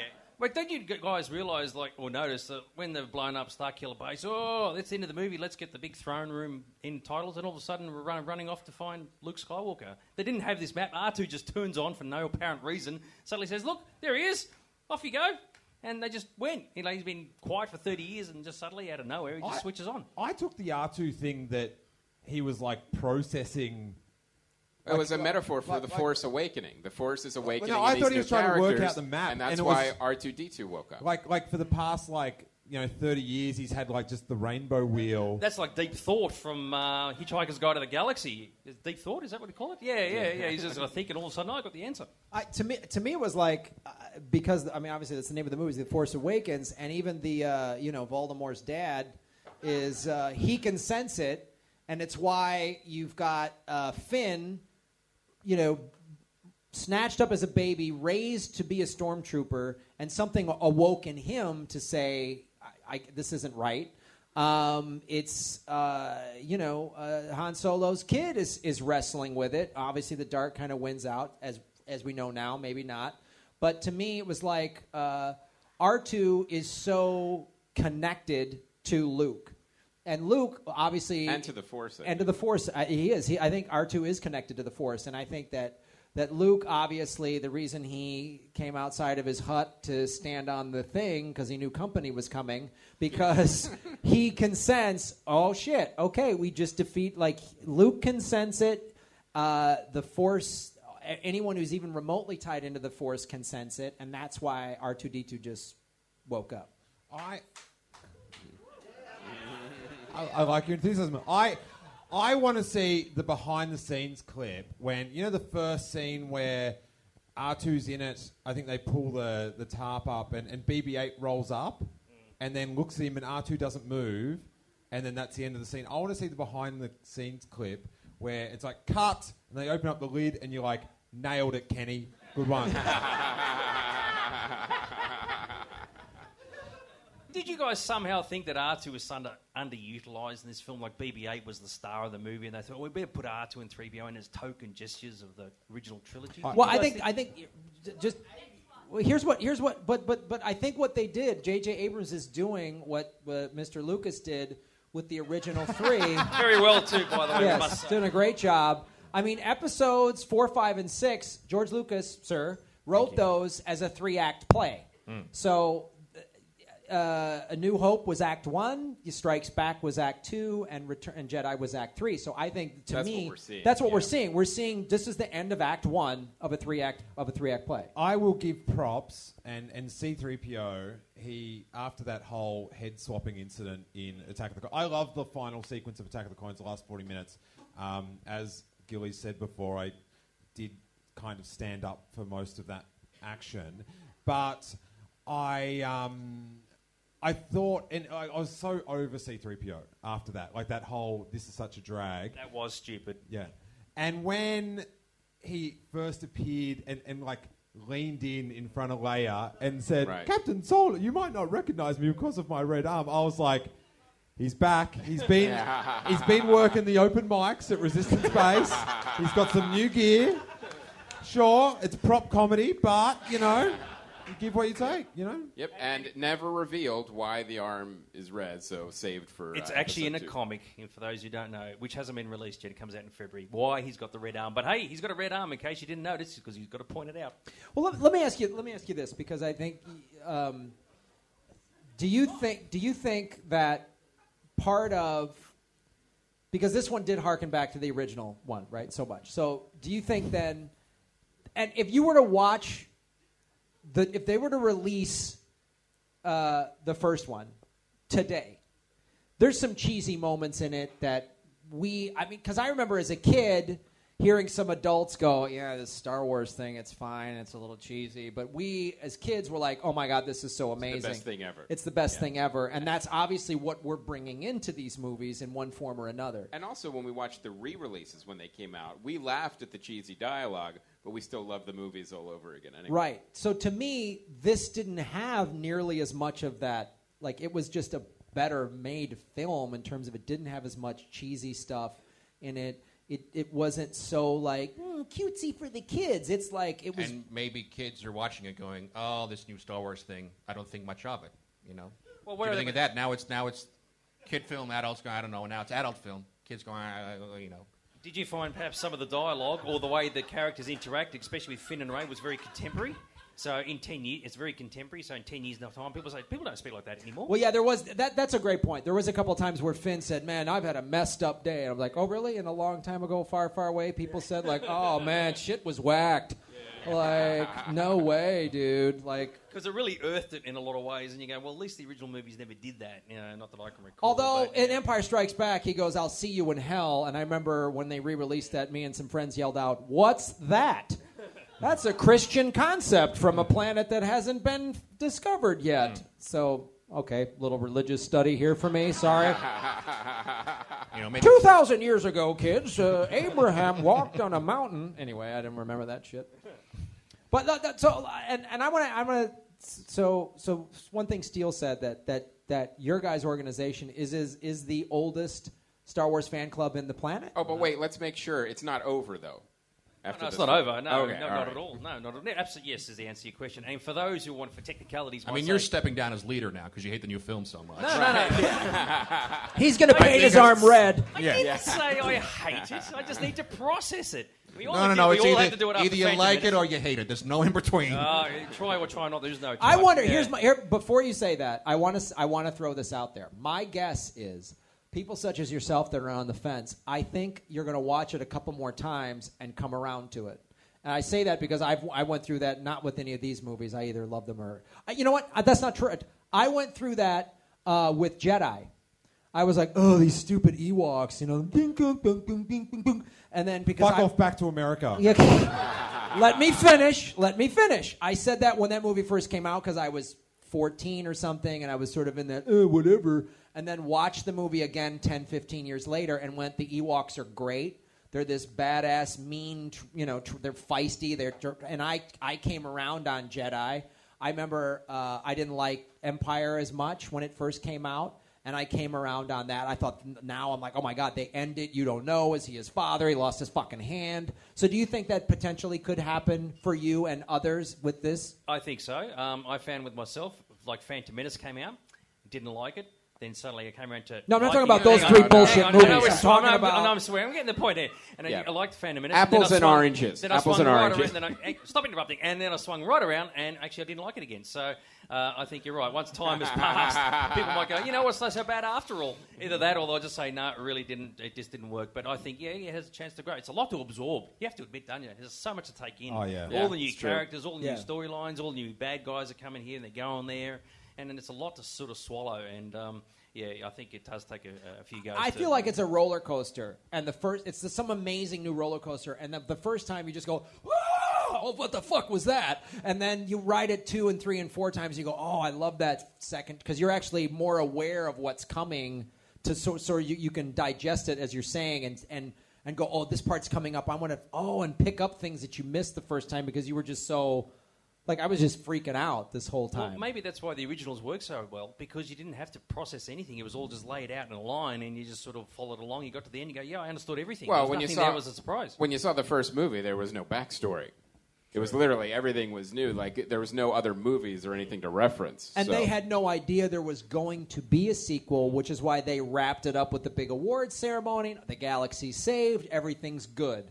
And then, oh, it did well, and now we gotta go find Vader and figure out what the fuck's happening. Where these, they know, I mean, they made these like with all three films release dates. There's like, three, there's three plus spin-offs. Right. Yeah. Because as I was said to Steele once in one of his podcasts, remember Force Awakens technically shouldn't have happened. Jedi finished, everybody was happy. There's a big thing with the Ewoks, and they're all singing songs. End of the end of the trilogy, the saga, it's all done and dusted. And then of course Disney come along buy Lucasfilm, and then suddenly out of nowhere.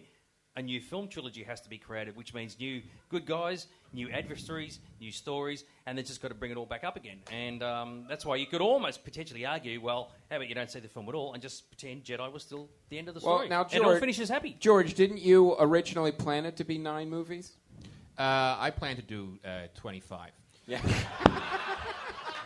25 Ewok movies, is that right, man? Correct, correct. That Uh, sounds, that sounds so good. When are you seeing it again, Darren? Uh, funnily enough, I've got a gold, car, gold class screening on the 30th. It's the only time I could get a free uh, booking. So, But I had free tickets. That's the reason why I had to try and get use them up before the end of the year. So, yes, I shall be seeing it again. So, Well- um, yes. Hey, we've all got stuff going on. Please thank Darren Maxwell, everyone. Darren, thank you so much, man. Great. Yeah. It was awesome. Darren, you're very brave to come on this stage and be a uh, prequels uh, sympathizer.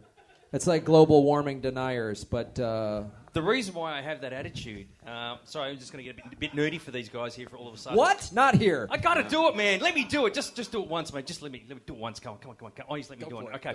Um, is the fact that everybody disses the prequels now. They hate them. They thought they were shit. They were crap. Whatever. But at the time, and of course, I was a part of the club at the time, when all this was building up, the fans were saying, "Wow, the new movies are coming. It's fantastic. It's great." After the fact, they said, "No, it was all crap." But at the time when it was all happening, when they were waiting for clones to be re- uh, released and Revenge of the Sith, fans were going ape shit. Well, it was that like is the true. coolest thing in the world, and a lot of people are deniers. They say, "Well, no, I reckon it's all garbage." You're like, no, it's bullshit because I was there and I saw it, and in our club, everything was building up to it, and that's why I've just got a lot a soft spot for the prequels because I remember what it was like when they were coming out. There you go. That's All right, awesome, fair Darren. enough. Right on. That's that's. Hey, how about we bring up this? I, I can't wait to talk to this guy. He has gone, he's been a guest of the podcast before, and he went into it somehow, amazingly, absolutely spoiler free. And I mean any media whatsoever. He hasn't seen a, a trailer, a teaser, a toothbrush, nothing. Please welcome from Tripod Gatesy.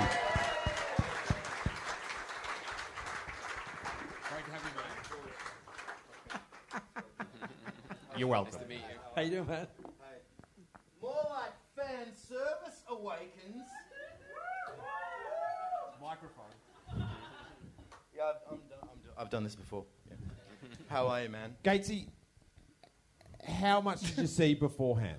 Like, I saw like, like, like, we, we, we- I, I, I haven't really seen you since comedy. Fe- I saw you once, Yeah. and you were so drunk you couldn't recall anything you'd seen for the past ten years. But um, what did you? What had? What had you glimpsed at before the film Um. I was at PAX a few, um, like a month ago. Was anyone at PAX? Yeah. I saw some action figures, and it was Finn, and I saw an action figure for Rey, and I went, "Oh, for fuck!" Seriously, I had no, I had no idea. Um, I, I, I'm, I've been trailer free for two and a half years. Wow, that's it. So now let me ask you this: If you were in a movie and like any of the movies, I think Skyfall showed it or whatever, did you just did you n- walk out or did you not see those movies or how did you avoid the trailers? Well, you haven't cin- seen a movie for two and a half years. Eh, Well, no, that- I've seen. I, I really upset a friend of mine, uh, Hamo. He, he, he taught me, uh, Justin Hamilton. You know, anyone know Justin Hamilton committee? Um, I went to see, I think, uh, a a film with him anyway. And in the trailer, I had to. He said, "Just fucking put on your headphones," because I'm just. Fucking, oh no. So I actually got my phone out, put in my headphones just for the trailers, and keep my eyes shut, like some fucking mentalist. Seriously, it's a problem. even on the, I was so petrified on the bus ride here that people would be pontificating about what they saw in the trailer that would somehow um, tarnish my view of this uh, of the movie. It was. By the way, George, can I ask you a question? Sure, please. You um, made an amazing universe, Thank referencing um, some of the great films of in cinematic history. Mm. What's it like having a film um, like Force Awakens reference your movies? Well, you know, I think uh, it's like it was like watching my ex-wife be tag teamed by a bunch of guys. Yeah. Um, I absolutely agree. I absolutely agree. By a giant mouse. It was beautiful. It was. Yeah, yeah, and Goofy and everybody just. Yeah. What's, what is and amazing- everybody's cheering. All my friends are like, "Yeah, yeah, give it to her." You know, like just brutal. Everyone's having a good old time. Yeah. What's amazing about not knowing anything about the, the, the trailer, I, I was I didn't see the trailer, and even um, at St Kilda Junction today, I saw a, a billboard that, and I, from my peripheral, I saw the Star Wars and the color scheme of what I believed to be the poster, and immediately my eyes went no, because I don't even want to know who's in it, and I know it was ruined for me in a way that you know Han and and Leia and all of those old characters were coming back, but So Star So Wars wait. was ruined because Han Solo was no, in it. well. So well- how did you drive? I used the Force. Yeah. And a lot um, of insurance. yeah. Yeah. But it was kind of like weird for me because watching the film tonight, in what I believe to be the best venue to watch such an epic movie, one of the biggest fucking cinemas in the southern hemisphere. Wasn't that grand? Wasn't that grand? Yeah, that was that was great. awesome. That was great. I really felt like we were part of something really special, and I, and I, I, I loved that. But um, seeing these major figures come into play, all I was thinking about was, oh, okay, Leia's coming up. Well, well, Han's in it quite a bit. It's Han's journey, but I all knew, I, I I already knew that Luke was going to be involved. So it was kind of like at the end when you saw him on that beautiful mountaintop, and it was a beautiful moment. That was you for the past two years. That was fucking me. Just waiting there, you know, checking my apps. Just eating You know? your robot hand skin and just Absolutely. like. Going, fucking show up. Come on, I've been waiting here a long time. But yeah, it was, it was, um, it's a, it's a beautiful movie, but I think it, um, it's kind of like a reboot in, in, in the way that it's uh, eating its cake and having it too. Yeah. it is almost a it is almost a reboot like uh it, like a you know and i loved it but it, it, there is so much of a like a re it is almost a reimagining Exactly. of All of the sequences you love were beautifully filmed once again by Well, well, let me ask you this. I mean, this is this is a fair question. Like, do you, I mean, had JJ because obviously that that that had to have been figured into the discussion of, of of doing this kind of it's sort of a reboot a little bit kind of a continuation of the story but a little bit of a reboot like had they gone just straight continuation for just us for all of us who grew up with it was that i mean would that have been servicing the new wave of fans who are just getting pulled into this universe I kind of just wanted a new story. I just wanted a continuation of the story Mhm. without it harkening back so heavily Right. on the reference material. I That's- interesting. Yeah, I like I loved it. I was I was sort of so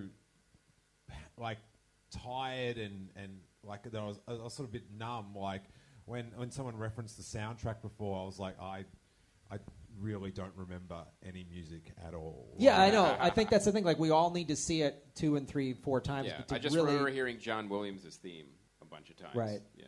The one thing that got me as a little bit weird was when they were hatching their plan, and it was a bit of a like a CSI sort of. Everyone jumped in and went and like, and I can do this, and we can like. It was sort of like a such a committee meeting of everyone throwing in ideas, and there's Yeah. there's people from fucking Lost saying shit. What it was was a, a an exposition party. Oh. Yeah. is really what it was. It was the quickest way to get through all the and just like, hey, there's General Ackbar, and the whole Oh, yeah, gang yeah, is yeah. here, and Poor Han when he's when he's walking, doing all of that exposition, you know, to to, to Rey and, and, and Finn. I was just like, oh fucking Harrison, I'm so sorry. You know, you have to do all of this backstory, and I'm going, yeah, you'd be proud of that moment, I'm sure. Yeah. All of that exposition. You love that shit. That's all it should be. Just push the plot forward, and who cares who these people are and what they care about. Exactly. but There's, you know what? There's no growth. A person can go from not wanting someone to die to killing a whole bunch of kids in a fucking heartbeat. That's that's how you do it. Do you remember? Do you remember us at the Comics Lounge? And you were you were talking with Justin Hamilton about the the, the broadsword. Yeah. You know, the, and I just went, fucking, fucking, come on, and walked away like a retard. um, I love the broadsword. I like the fact that um, these two new people who sense the force or just get the force from the ground, they've they've looked up the force on Wikipedia. And gone, yeah, I'll give that a crack. And they're pimping their lightsabers up. Fucking yeah, let's do that. I loved it. I must admit, like when you talk about Wikipedia and in real life things, when when Finn had crash landed and he was walking through walking through the desert of Jakku, like just throwing stormtrooper shit on the ground, I'm like, that'd be worth a fair bit on eBay. like those scavengers don't know what they're missing out on. Yeah, I, I thought they were going to cut to him again, still taking off the armor. There were so many pieces. Like, oh, but so am I to take that you missed the f- opening crawl? I I sort of caught the end. How good was the crawl? Well, we all cheered, didn't Yeah. we? And Yeah. it's like perfect exposition. It set the scene, and that um, appearance of the Star Destroyer. Man, yeah. And the way they I was did going, it- How are they going to do it as good as 1977 when I was five years old, seeing that fucking ship going across that, my head? How are they going to do it? Oh, change perspective. Wow, it was perfect. Yeah. Just have it you and blo- me. Let's have a beer. It just like blocked out that moon or whatever. Oh, like that was awesome. so good. So exciting. I got so many chills. Like, I mean, even when when Han Solo first just starts kind of explaining why Luke split, mm. like I was like, oh god, like, oh. he went through the same thing. Ben did a little bit. I, I don't know, like, oh, and he he. It's like you want to hear this backstory. Like, Yeah, what it's just like it's gut wrenching and just I don't know. And uh, him and Leia sounds like they're not working out. I don't know. It was Yeah. it was all very emotional. How did he pick that specific mountain? Yeah. How good was it seeing TIE fighters kick ass? Yeah. Really? Playing TIE Fighter the game uh, uh, Mhm. 20 years ago? It was great, man. I mean, all that and, and getting in back inside the Tie Fighter and Yeah. seeing all that, and and then Seeing an X-wing Tie Fighter battle over the surface of a planet.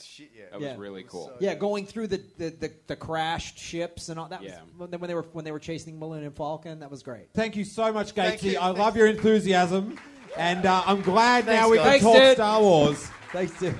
Thanks, man. Uh, let's bring up a uh, someone that sat next to me at a, a previous Star Wars premiere. Uh, you might know him from the band Something for Kate. He's a great Star Wars fan and a longtime friend of mine. Please welcome to the stage, Paul Dempsey.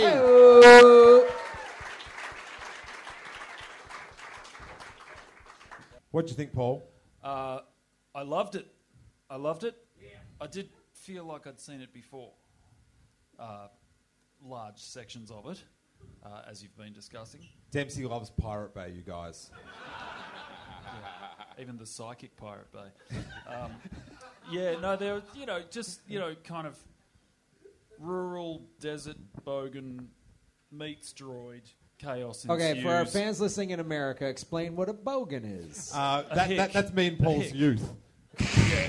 That's like your ri- version of like a redneck outpost kind of a thing. Yeah, rural hick meets droid. Chaos ensues. Suddenly, everyone's standing. Around. So there's around a droids in the outback. What the fuck is going on? So yeah. suddenly, everyone's standing around a hologram discussing where the exhaust chute is, and so, and they blow the thing up, and everyone wins. Uh, I did like Han sort of like, you can always blow it up. There's always a way. Exa- Well, precisely. Yeah. The, the other thing I got was Han Solo with the grey hair, and like there was so so many comedy moments between Mhm. him and Chewbacca. Like it was it was constant. It was like I was starting to get. Like if Paul Shaffer was a Wookiee, it was like Letterman, Shaffer, kind of just this constant He's- like he's looking at each the- other, going. He's actually the polar opposite. yes, he is. Yeah, he's more like the, uh, the the you know the woman who ran the dive bar.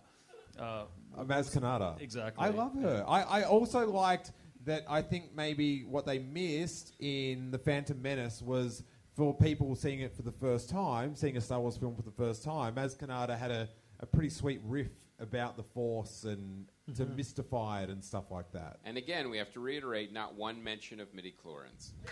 Yes. Yeah, thankfully. Yeah, Which it's is- a real shame. Um,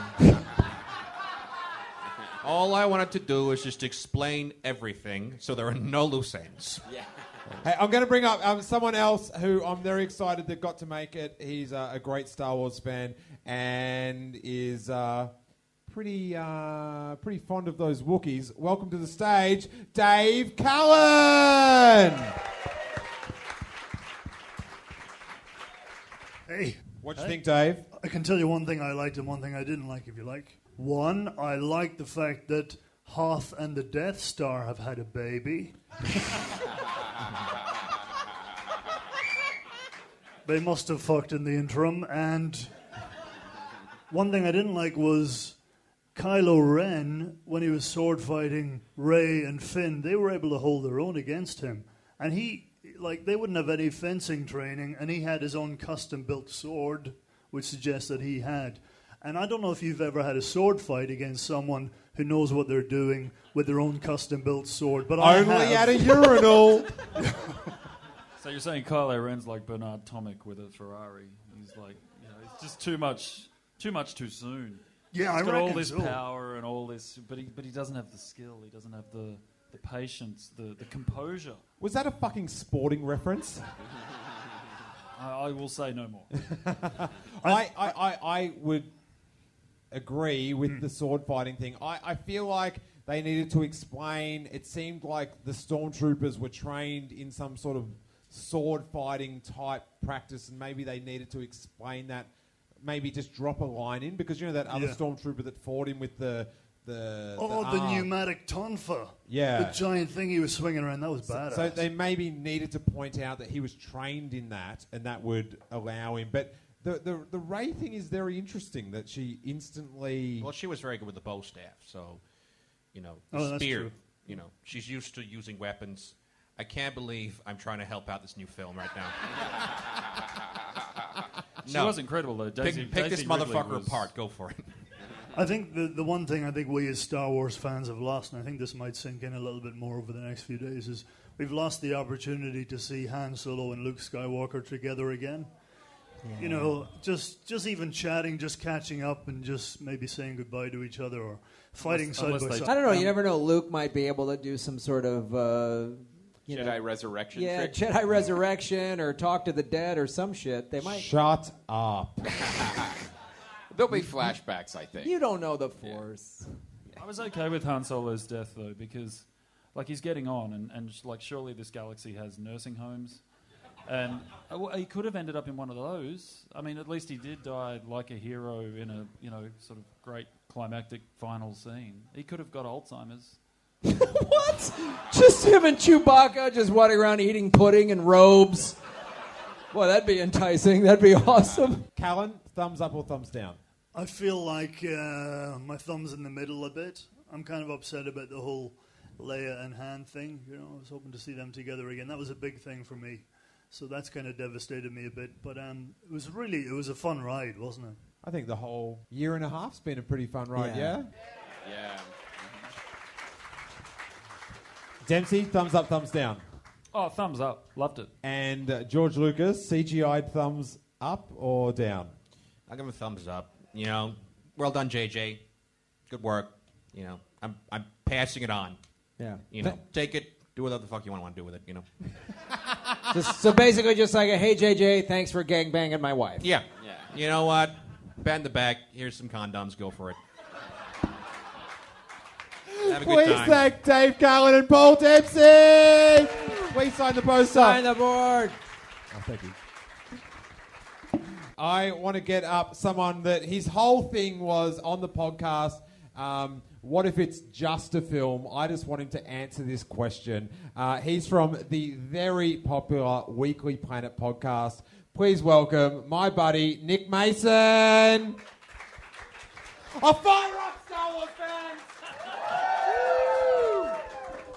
Hey friends, what's going on? Was it just a film? It was not just a film. I am a renowned non-fan of Star Wars. It's okay, you don't have to know who I am. Um, but look, I, I am firmly of the belief that up until this point, like two thirds of the filmic output of Star Wars has been total garbage. I really, really enjoyed this film. I thought it was great. What was uh, the high points, low points? Oh my goodness! You know what the low point was? I was talking to somebody about this earlier. The low point was when uh, Han has made the noble sacrifice.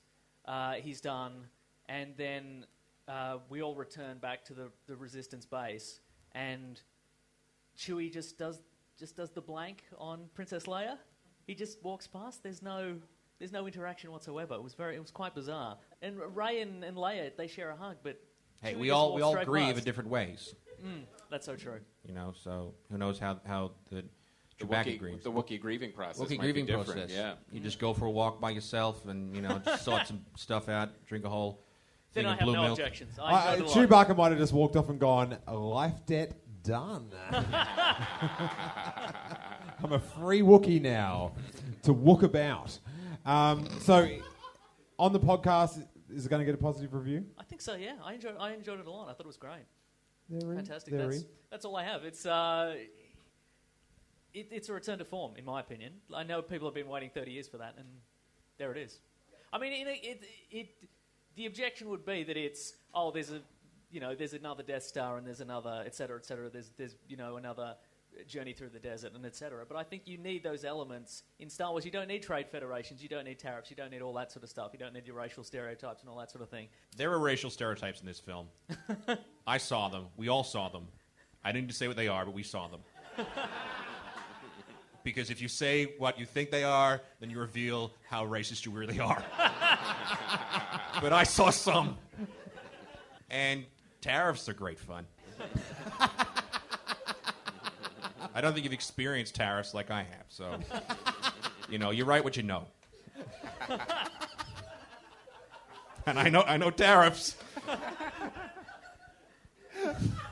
Fucking hell. well, I look forward to talking to you more about this, but please thank Nick Mason. And let's get up. He was up here before, apparently, and he is someone that sort of is not that into Star Wars, but got captivated by the enthusiasm of Star Wars. Please welcome back Jonathan Schuster. Johnny. Yeah, sorry about the Jar Jar thing. That sucked. Oh man, that was brutal. Sorry. Uh, hey guys. Hey. hey. What'd you think? Hey, John. Oh, I fucking loved it. Oh, just uh, man, I feel like this is, and I was just talking about it ten seconds ago. I feel like this is what you would have felt when you saw the original one. Like this was everything that happened. There was like they just brushed past the like. Oh, and that war that happened, and I was like, "What fucking war? What war was it?" And then they're just like that thing with the two red eyes that came out of the sand. I was like, "What the fuck is that?" I Oh, want to that know was what. awesome. The, I was like, "What is that sick thing?" And then for some reason, sand just blows up for no reason. I was like, "Oh man, this is it was great." Anyway, I loved it. Thank you. yeah. Oh. Oh. And what did you think about the, the vibe at the at the cinema with everyone so ah, amped Oh up? man, I thought you were a bunch of nerds, but I love you all. well, oh, you fucking, you know what feels good, and I'm really happy for you. Oh, it was so good. I got emotional. I don't know if it's a br- recent breakup, but I got emotional three times. Man, that bit where she grabs a, and you think it's gonna be caught. Oh man, it was sick. Oh, loved it, loved it. Yeah. Anyway. Ah. That is a pretty good review. Uh, we're going to get a couple more guests on, but please thank Jonathan Schuster and Nicholas Mason. Please sign the poster. We've got, I think, one more guest in, and please welcome my good friend, comedian Tom Ballard. Tommy! I better be interesting because I can feel a vibe in the room of going, this guy better be better than sleep at this point, yeah. Fucking hell, there's a lot of pressure here.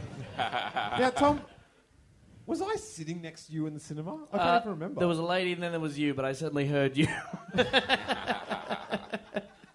There's just this, whenever a new character or name was revealed, it was just, oh, just that. And it made me feel good inside. Deep inside. My review of the film, uh, not enough white people for my liking. I, um, it was fucking multicultural propaganda. Can we talk about the fucking Nazi moment on when they're just about to fire off the big? Fu- How full on was that? Was like full on Hitler, and they all did the little salute thing. Oh, I thought you. Th- I thought you meant the Nazi moment was when they tried to gas the Millennium Falcon.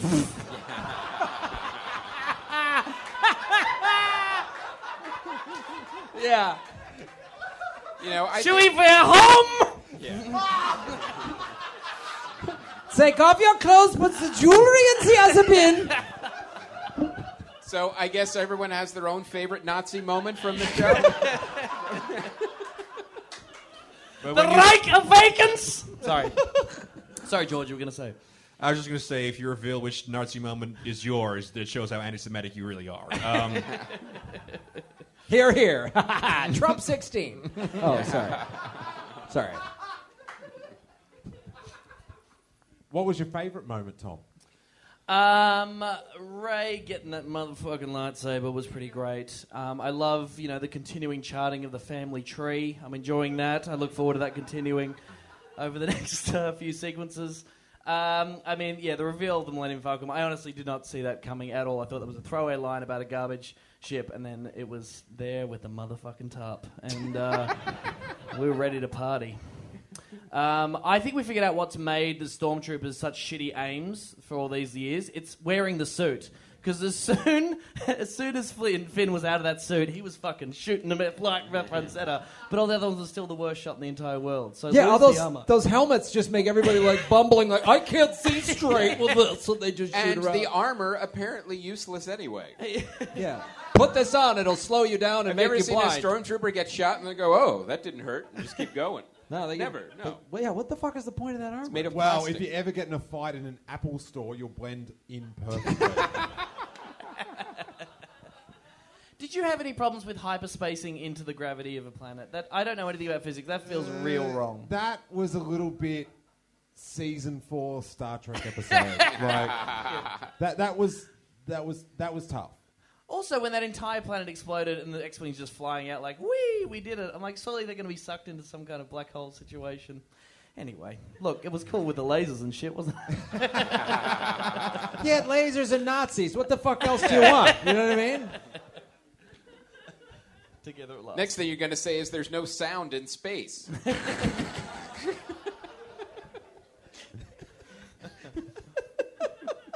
I loved it. I thought it was fantastic. I am really interested to see where it, where, where, it goes and where, where that villain, what that villain's motivation is. If it's just ruling the galaxy, that's a little boring to me. I think that's the new challenge. Is like, what's the actual the f- driving force of of you know fucking shit up Nazi stuff? Yeah.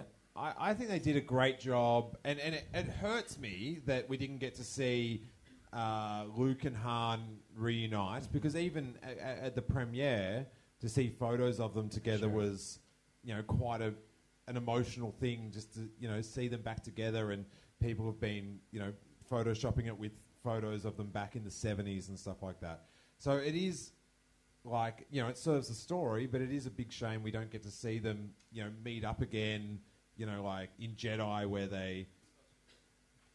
Oh, I thought you were helping me out with the scene there, and I'm like, yeah, you know that scene in Jedi where they order two Scotch and Cokes. Yeah. It's a You great scene. that was. I thought that was happening too. Like two Scotch and cokes. I don't fucking remember that in Jedi. Mm, how drunk you are. Like oh. But um, it is great that they, you know, we had our hand film, and then now we've got The, next one's going to be the Luke film, and I, I to, to me, like, I, I- I'm. That's why I was crying afterwards when when Han. The fact that Han Solo was dead is because we're not going to get those moments, and I, I. What a faggot. Yeah. I'm allowed to say that. I'm sorry. You're not allowed that. He's gay. It's his word. It's fine. Yay! Yay! Um, so tired. Too tired for homophobia. I'm too tired. You're never too tired for homophobia, am I right? You fucking queers. Um, but uh, but no, I mean like- Everybody in their head is going edit point. Yeah. but I, to me, like, I, I, I'm, I'm, I'm not, I'm not disappointed. I mean, I'm sad, but I'm not disappointed from just like a, a film fan's point of view that oh, we're not going to see Luke and Han together or Leia and and and Han together again. Um, I'm excited to see what we're going to reveal uh, from Luke about all this shit that went down between the end of Jedi and this, to where why he split, what's going on, what really actually turned you know Han, so- Han Solo and, and Princess Leia's kid to the dark side. Like what the fuck? Do you want to see Han and Leia in marriage counseling? Yeah, just try to work through their issues. It'd be great. you babied him too much. Oh, enough. Like, are they gonna? But no, I mean, I, I think it's and and and He always has a bad feeling about this. She's got to be the princess. Just ask her. If she doesn't get it her way, then all of her buns get in a little fucking twist. Yeah. All right, I've got. I've been told to bring on one more guest. Um, I'm not sure. Blondie has a surprise for you from one of the upcoming Star Wars films, and she would like to read something out to you. Still, from one rogue to rogue number one. May the nuptial force be strong with this one, else the dark side beckons. From Melbourne to Hollywood, back to Melbourne. Best of mate Ben Mendelsohn. Ah.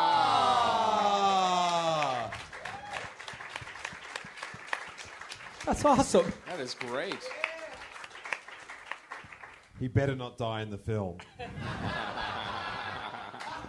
Thank you so much. That's so cool. So that pretty much guarantees he's going to be on the podcast. Pretty much, you guys. Hey, thank you so much, Tom Bella. Tommy! And also a huge thanks to George Lucas.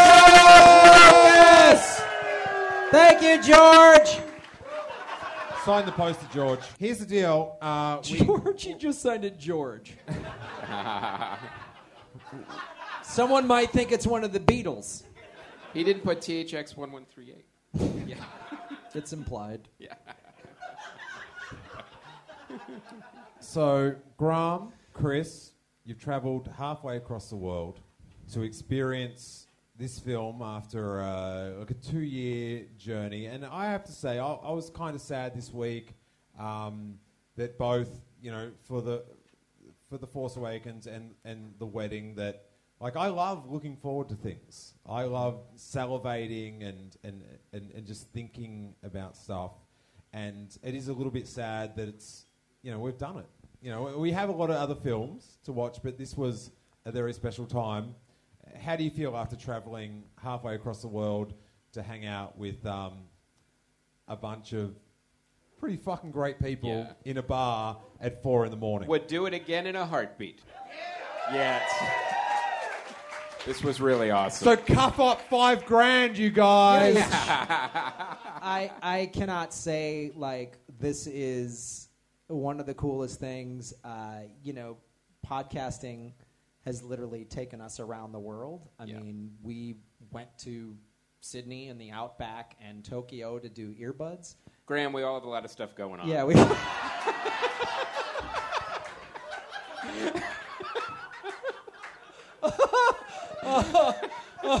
We're gonna be selling merch after the show. I've got some film nerd shirts. Um, but no, man, it's it's like this just is the the culmination of like everything that's great, which is Star Wars and podcasting and podcast and Star Wars fans. It is the coolest thing that there's people doing this. Like everyone was so fired up. Everyone in costume. People coming up going, "Hey, Chris and Graham, thanks for flying this out." I mean, it's like this is this is one of those moments that you just I personally am never gonna forget. It was Yeah. so great. Yeah, man, it's it's it's the coolest thing, and and like we cannot say again that thank you to Eric Cullen who paid for us to come Yeah, here. that was awesome. This is the coolest thing, podcast fans. You guys are the best, and he's unbelievable. So, um, yeah, I mean, So thank you. thank you so much, and thank you for all, all these Australians. You guys are, are awesome, and thank you, Steele, for just like letting us just yeah, we're coming to your thing, like just uninvited guests just showing up. So, I've, I've heard about your country's nuclear weapons, so. by the way, we're we're uh, we're both best men at your wedding. Anyway, go ahead. hey, um, it, it's been like for such a, a silly idea, and then for you guys to jump on that idea, it is bizarre that we're all here at quarter to five in the morning. I'm I'm flashing to when I was in Jackie's apartment in Hollywood when we were uh, when I was on Steele Wars and, and just went yeah, and I'm putting that image next to this one in my head, and it's I mean in that one we were naked. I don't know if anybody knows that, but I've done a lot of interviews about Star Wars over the past week and thought about it a fair bit. And I think that the whole image of Luke looking towards the twin suns, of, of Rey looking towards the ship taking off, and just going, I've got an idea, you know, let's do it, is a pretty inspiring one. And I think a lot of people have been affected by Star Wars in that way to go live out their dream and, and, and, and be more than maybe what they're meant to be. And so it's so cool you guys came.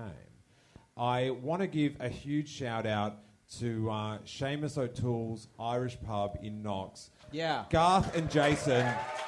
And just real quick, you don't need to say if it's called Seamus O'Toole's, we kind of get it's an Irish pub. You know what I mean? It's not like Seamus O'Toole's computer repair. Such a dick. I hope he does run the country and just totally fucks you over. You are one suntan away from being mistaken for a Mexican, buddy.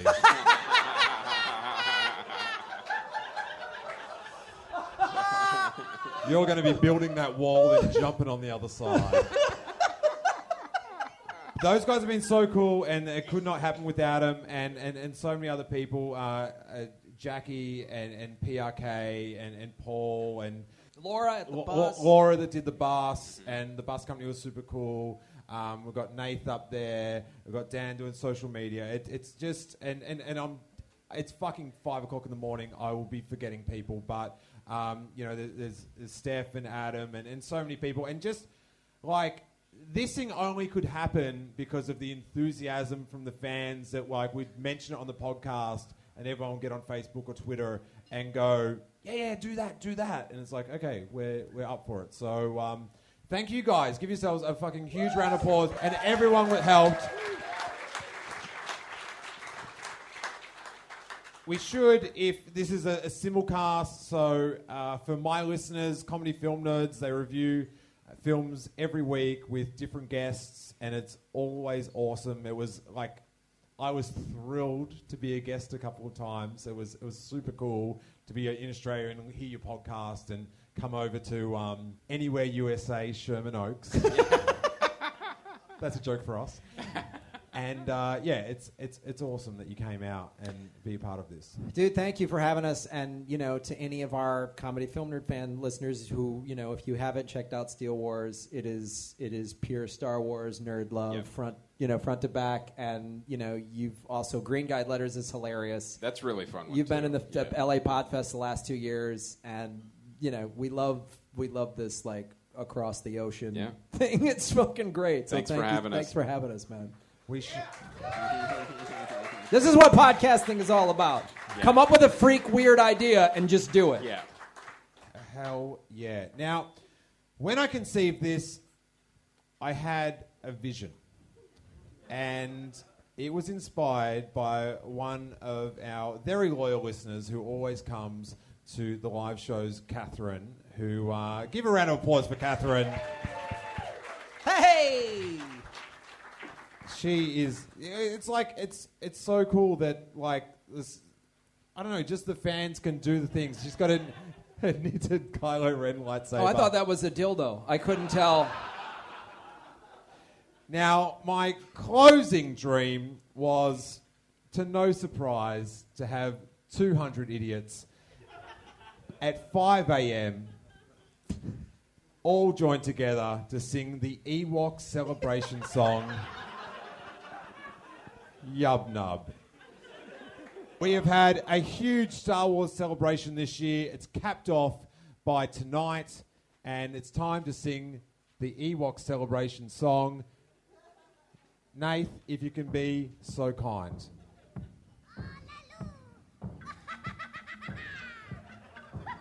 I don't know when to start.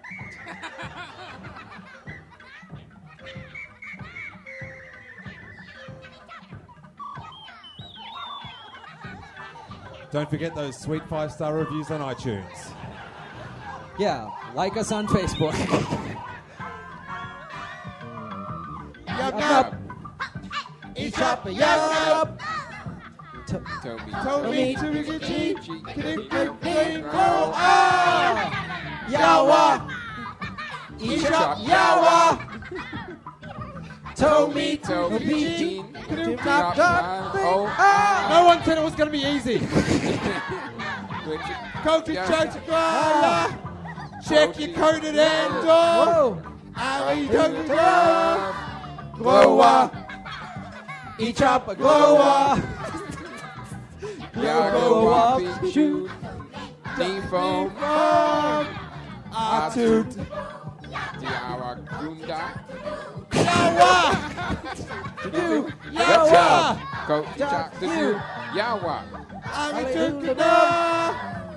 Ali. Ali Tutana. Each up glowa. Yo go to get you. Get the. Yup, yup. Yup, yup. Yup. Thank you, Comedy Film Nerds. Steele Wars. This has been the best. This has been so great. Uh, thank you, Steele. This is uh, you know, this is our episode 300. So for from the Comedy Film Nerd side, thank you, Steele, and all you guys. And this is how we end every episode. My name is Graham Elwood, and I'm Chris Mancini. I'm Steele Saunders. And remember, Han shot first. Thank you, Australia. And the Greedo never shot. Yeah, Greedo's a pussy. Thank you so much. May the force be with you all. Hey, you guys, I hope you enjoyed that super fun trip down memory lane for it was I'm I don't know, that night just made so many people happy and it was a thrill to bring all these Star Wars fans from around Australia, around the world, um, to come together and celebrate how much we love Star Wars and uh, how much we love getting together. It was just, yeah, I have such fond memories of that time and, and that night.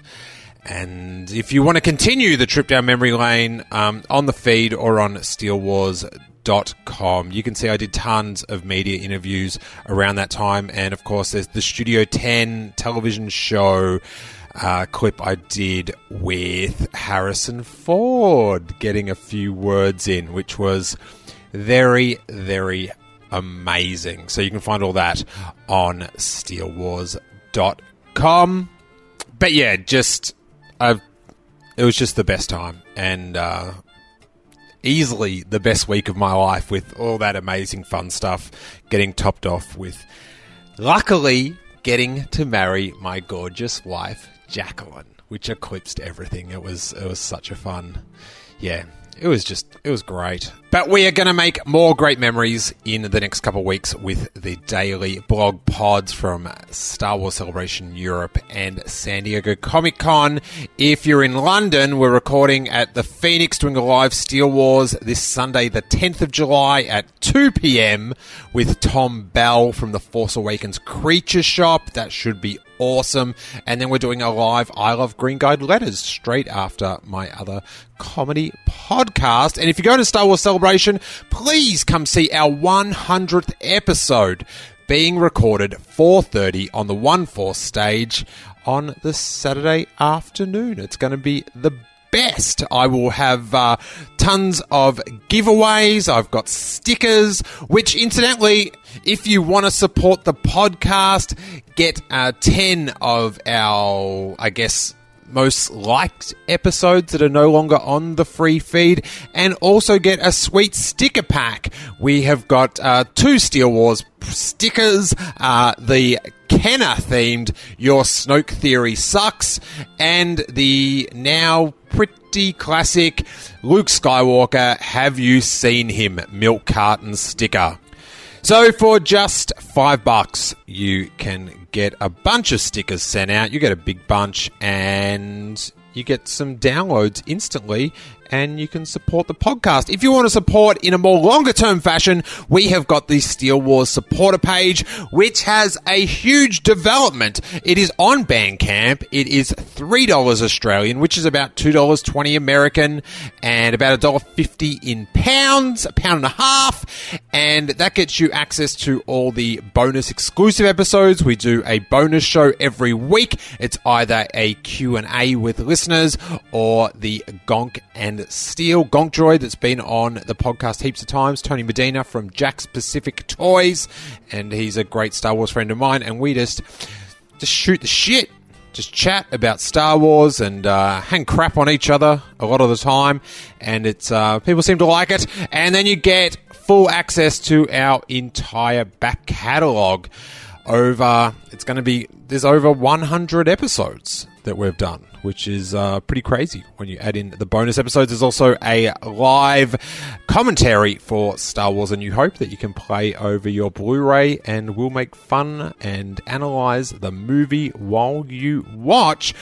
And the cool thing is, is now we have got a feed for it. Uh, normally, you'd have to download it from the Bandcamp page or use their app. But now you can just put a feed like you would in Downcast or in iTunes. You just put the address in and you get full access, all the new episodes, along with ad free Steele Wars episodes. Pop into your podcast catcher of choice, and then you get to listen to all this sweet content, bonus content, and you get to support the little podcast that you enjoy every week, which is pretty sweet. Also up for pre-order. Oh, and you get 15% off on uh, all the merch. And uh, up for pre-order today is what should be a convention classic, the Your Snoke Theory Sucks t-shirt. Also, we've got the Luke Skywalker Have You Seen Him, the We're Home, and the Steve Austin wrestling themed Lucas 1138. If you get that, you get that. Thank you guys so much. We are going to be uh, cracking the podcast out and please, I need your support. I need retweets. I need sweet five star reviews. I need posts on Facebook. Post the links on, on Star Wars groups that you're in, and uh, let's see if we can uh, really build up the audience. As I, I think I'm on average doing a new podcast every two days this month for Steele Wars. So if you can't support financially with the $3 Bandcamp or the sticker pack, then uh, do it by helping to pot it forward and spread the word. Uh, click the subscribe in iTunes if you haven't already. Write a sweet five star review and um, drop us some retweets, man, because we can really do with them. Thank you guys so much, and may that force be with you.